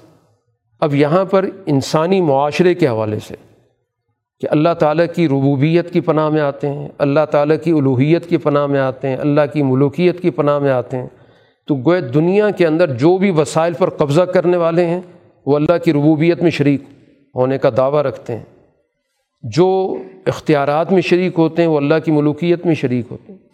اور پھر کئی ایسے جو انسانوں کی اللہ کے ساتھ جو محبت کے اندر عدم شراکت ہونی چاہیے، اس میں شریک ہو جاتے ہیں، ان کے عقائد خراب کر دیتے ہیں۔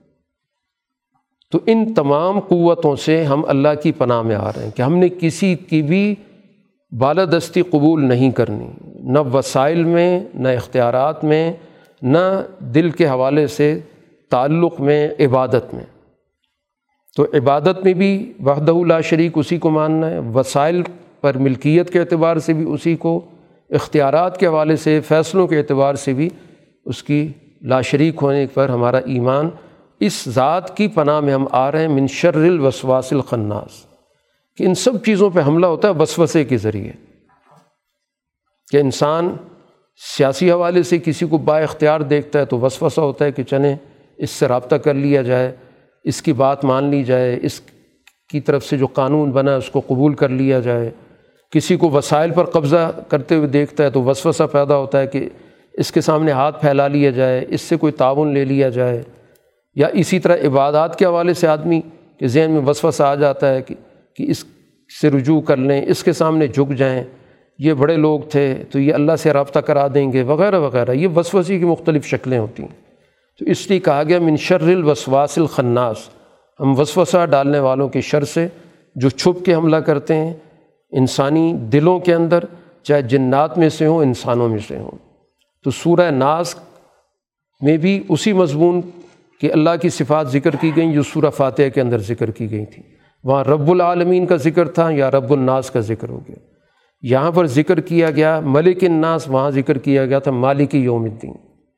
یہاں الہ الناس کا ذکر ہے، وہاں ذکر کیا گیا تھا، الرحمن الرحیم، اور اس کے بعد یا کا نابود تو گویا قرآن حکیم بنیادی طور پر اس مرکزی فکر کہ وحدت فکری، وحدت عملی اور وحدت معاشی، وحدت سیاسی زندگی کے جتنے بھی پہلو ہیں، ان سب کی مرکزیت ایک ذات میں مان کر اس ذات کے مقابلے پر جتنی بھی مقابل افکار ہیں، ان کو رد کرنا اور اس حوالے سے جو بھی تفصیلات تھیں وہ قرآن حکیم نے ہمارے سامنے پیش کیں۔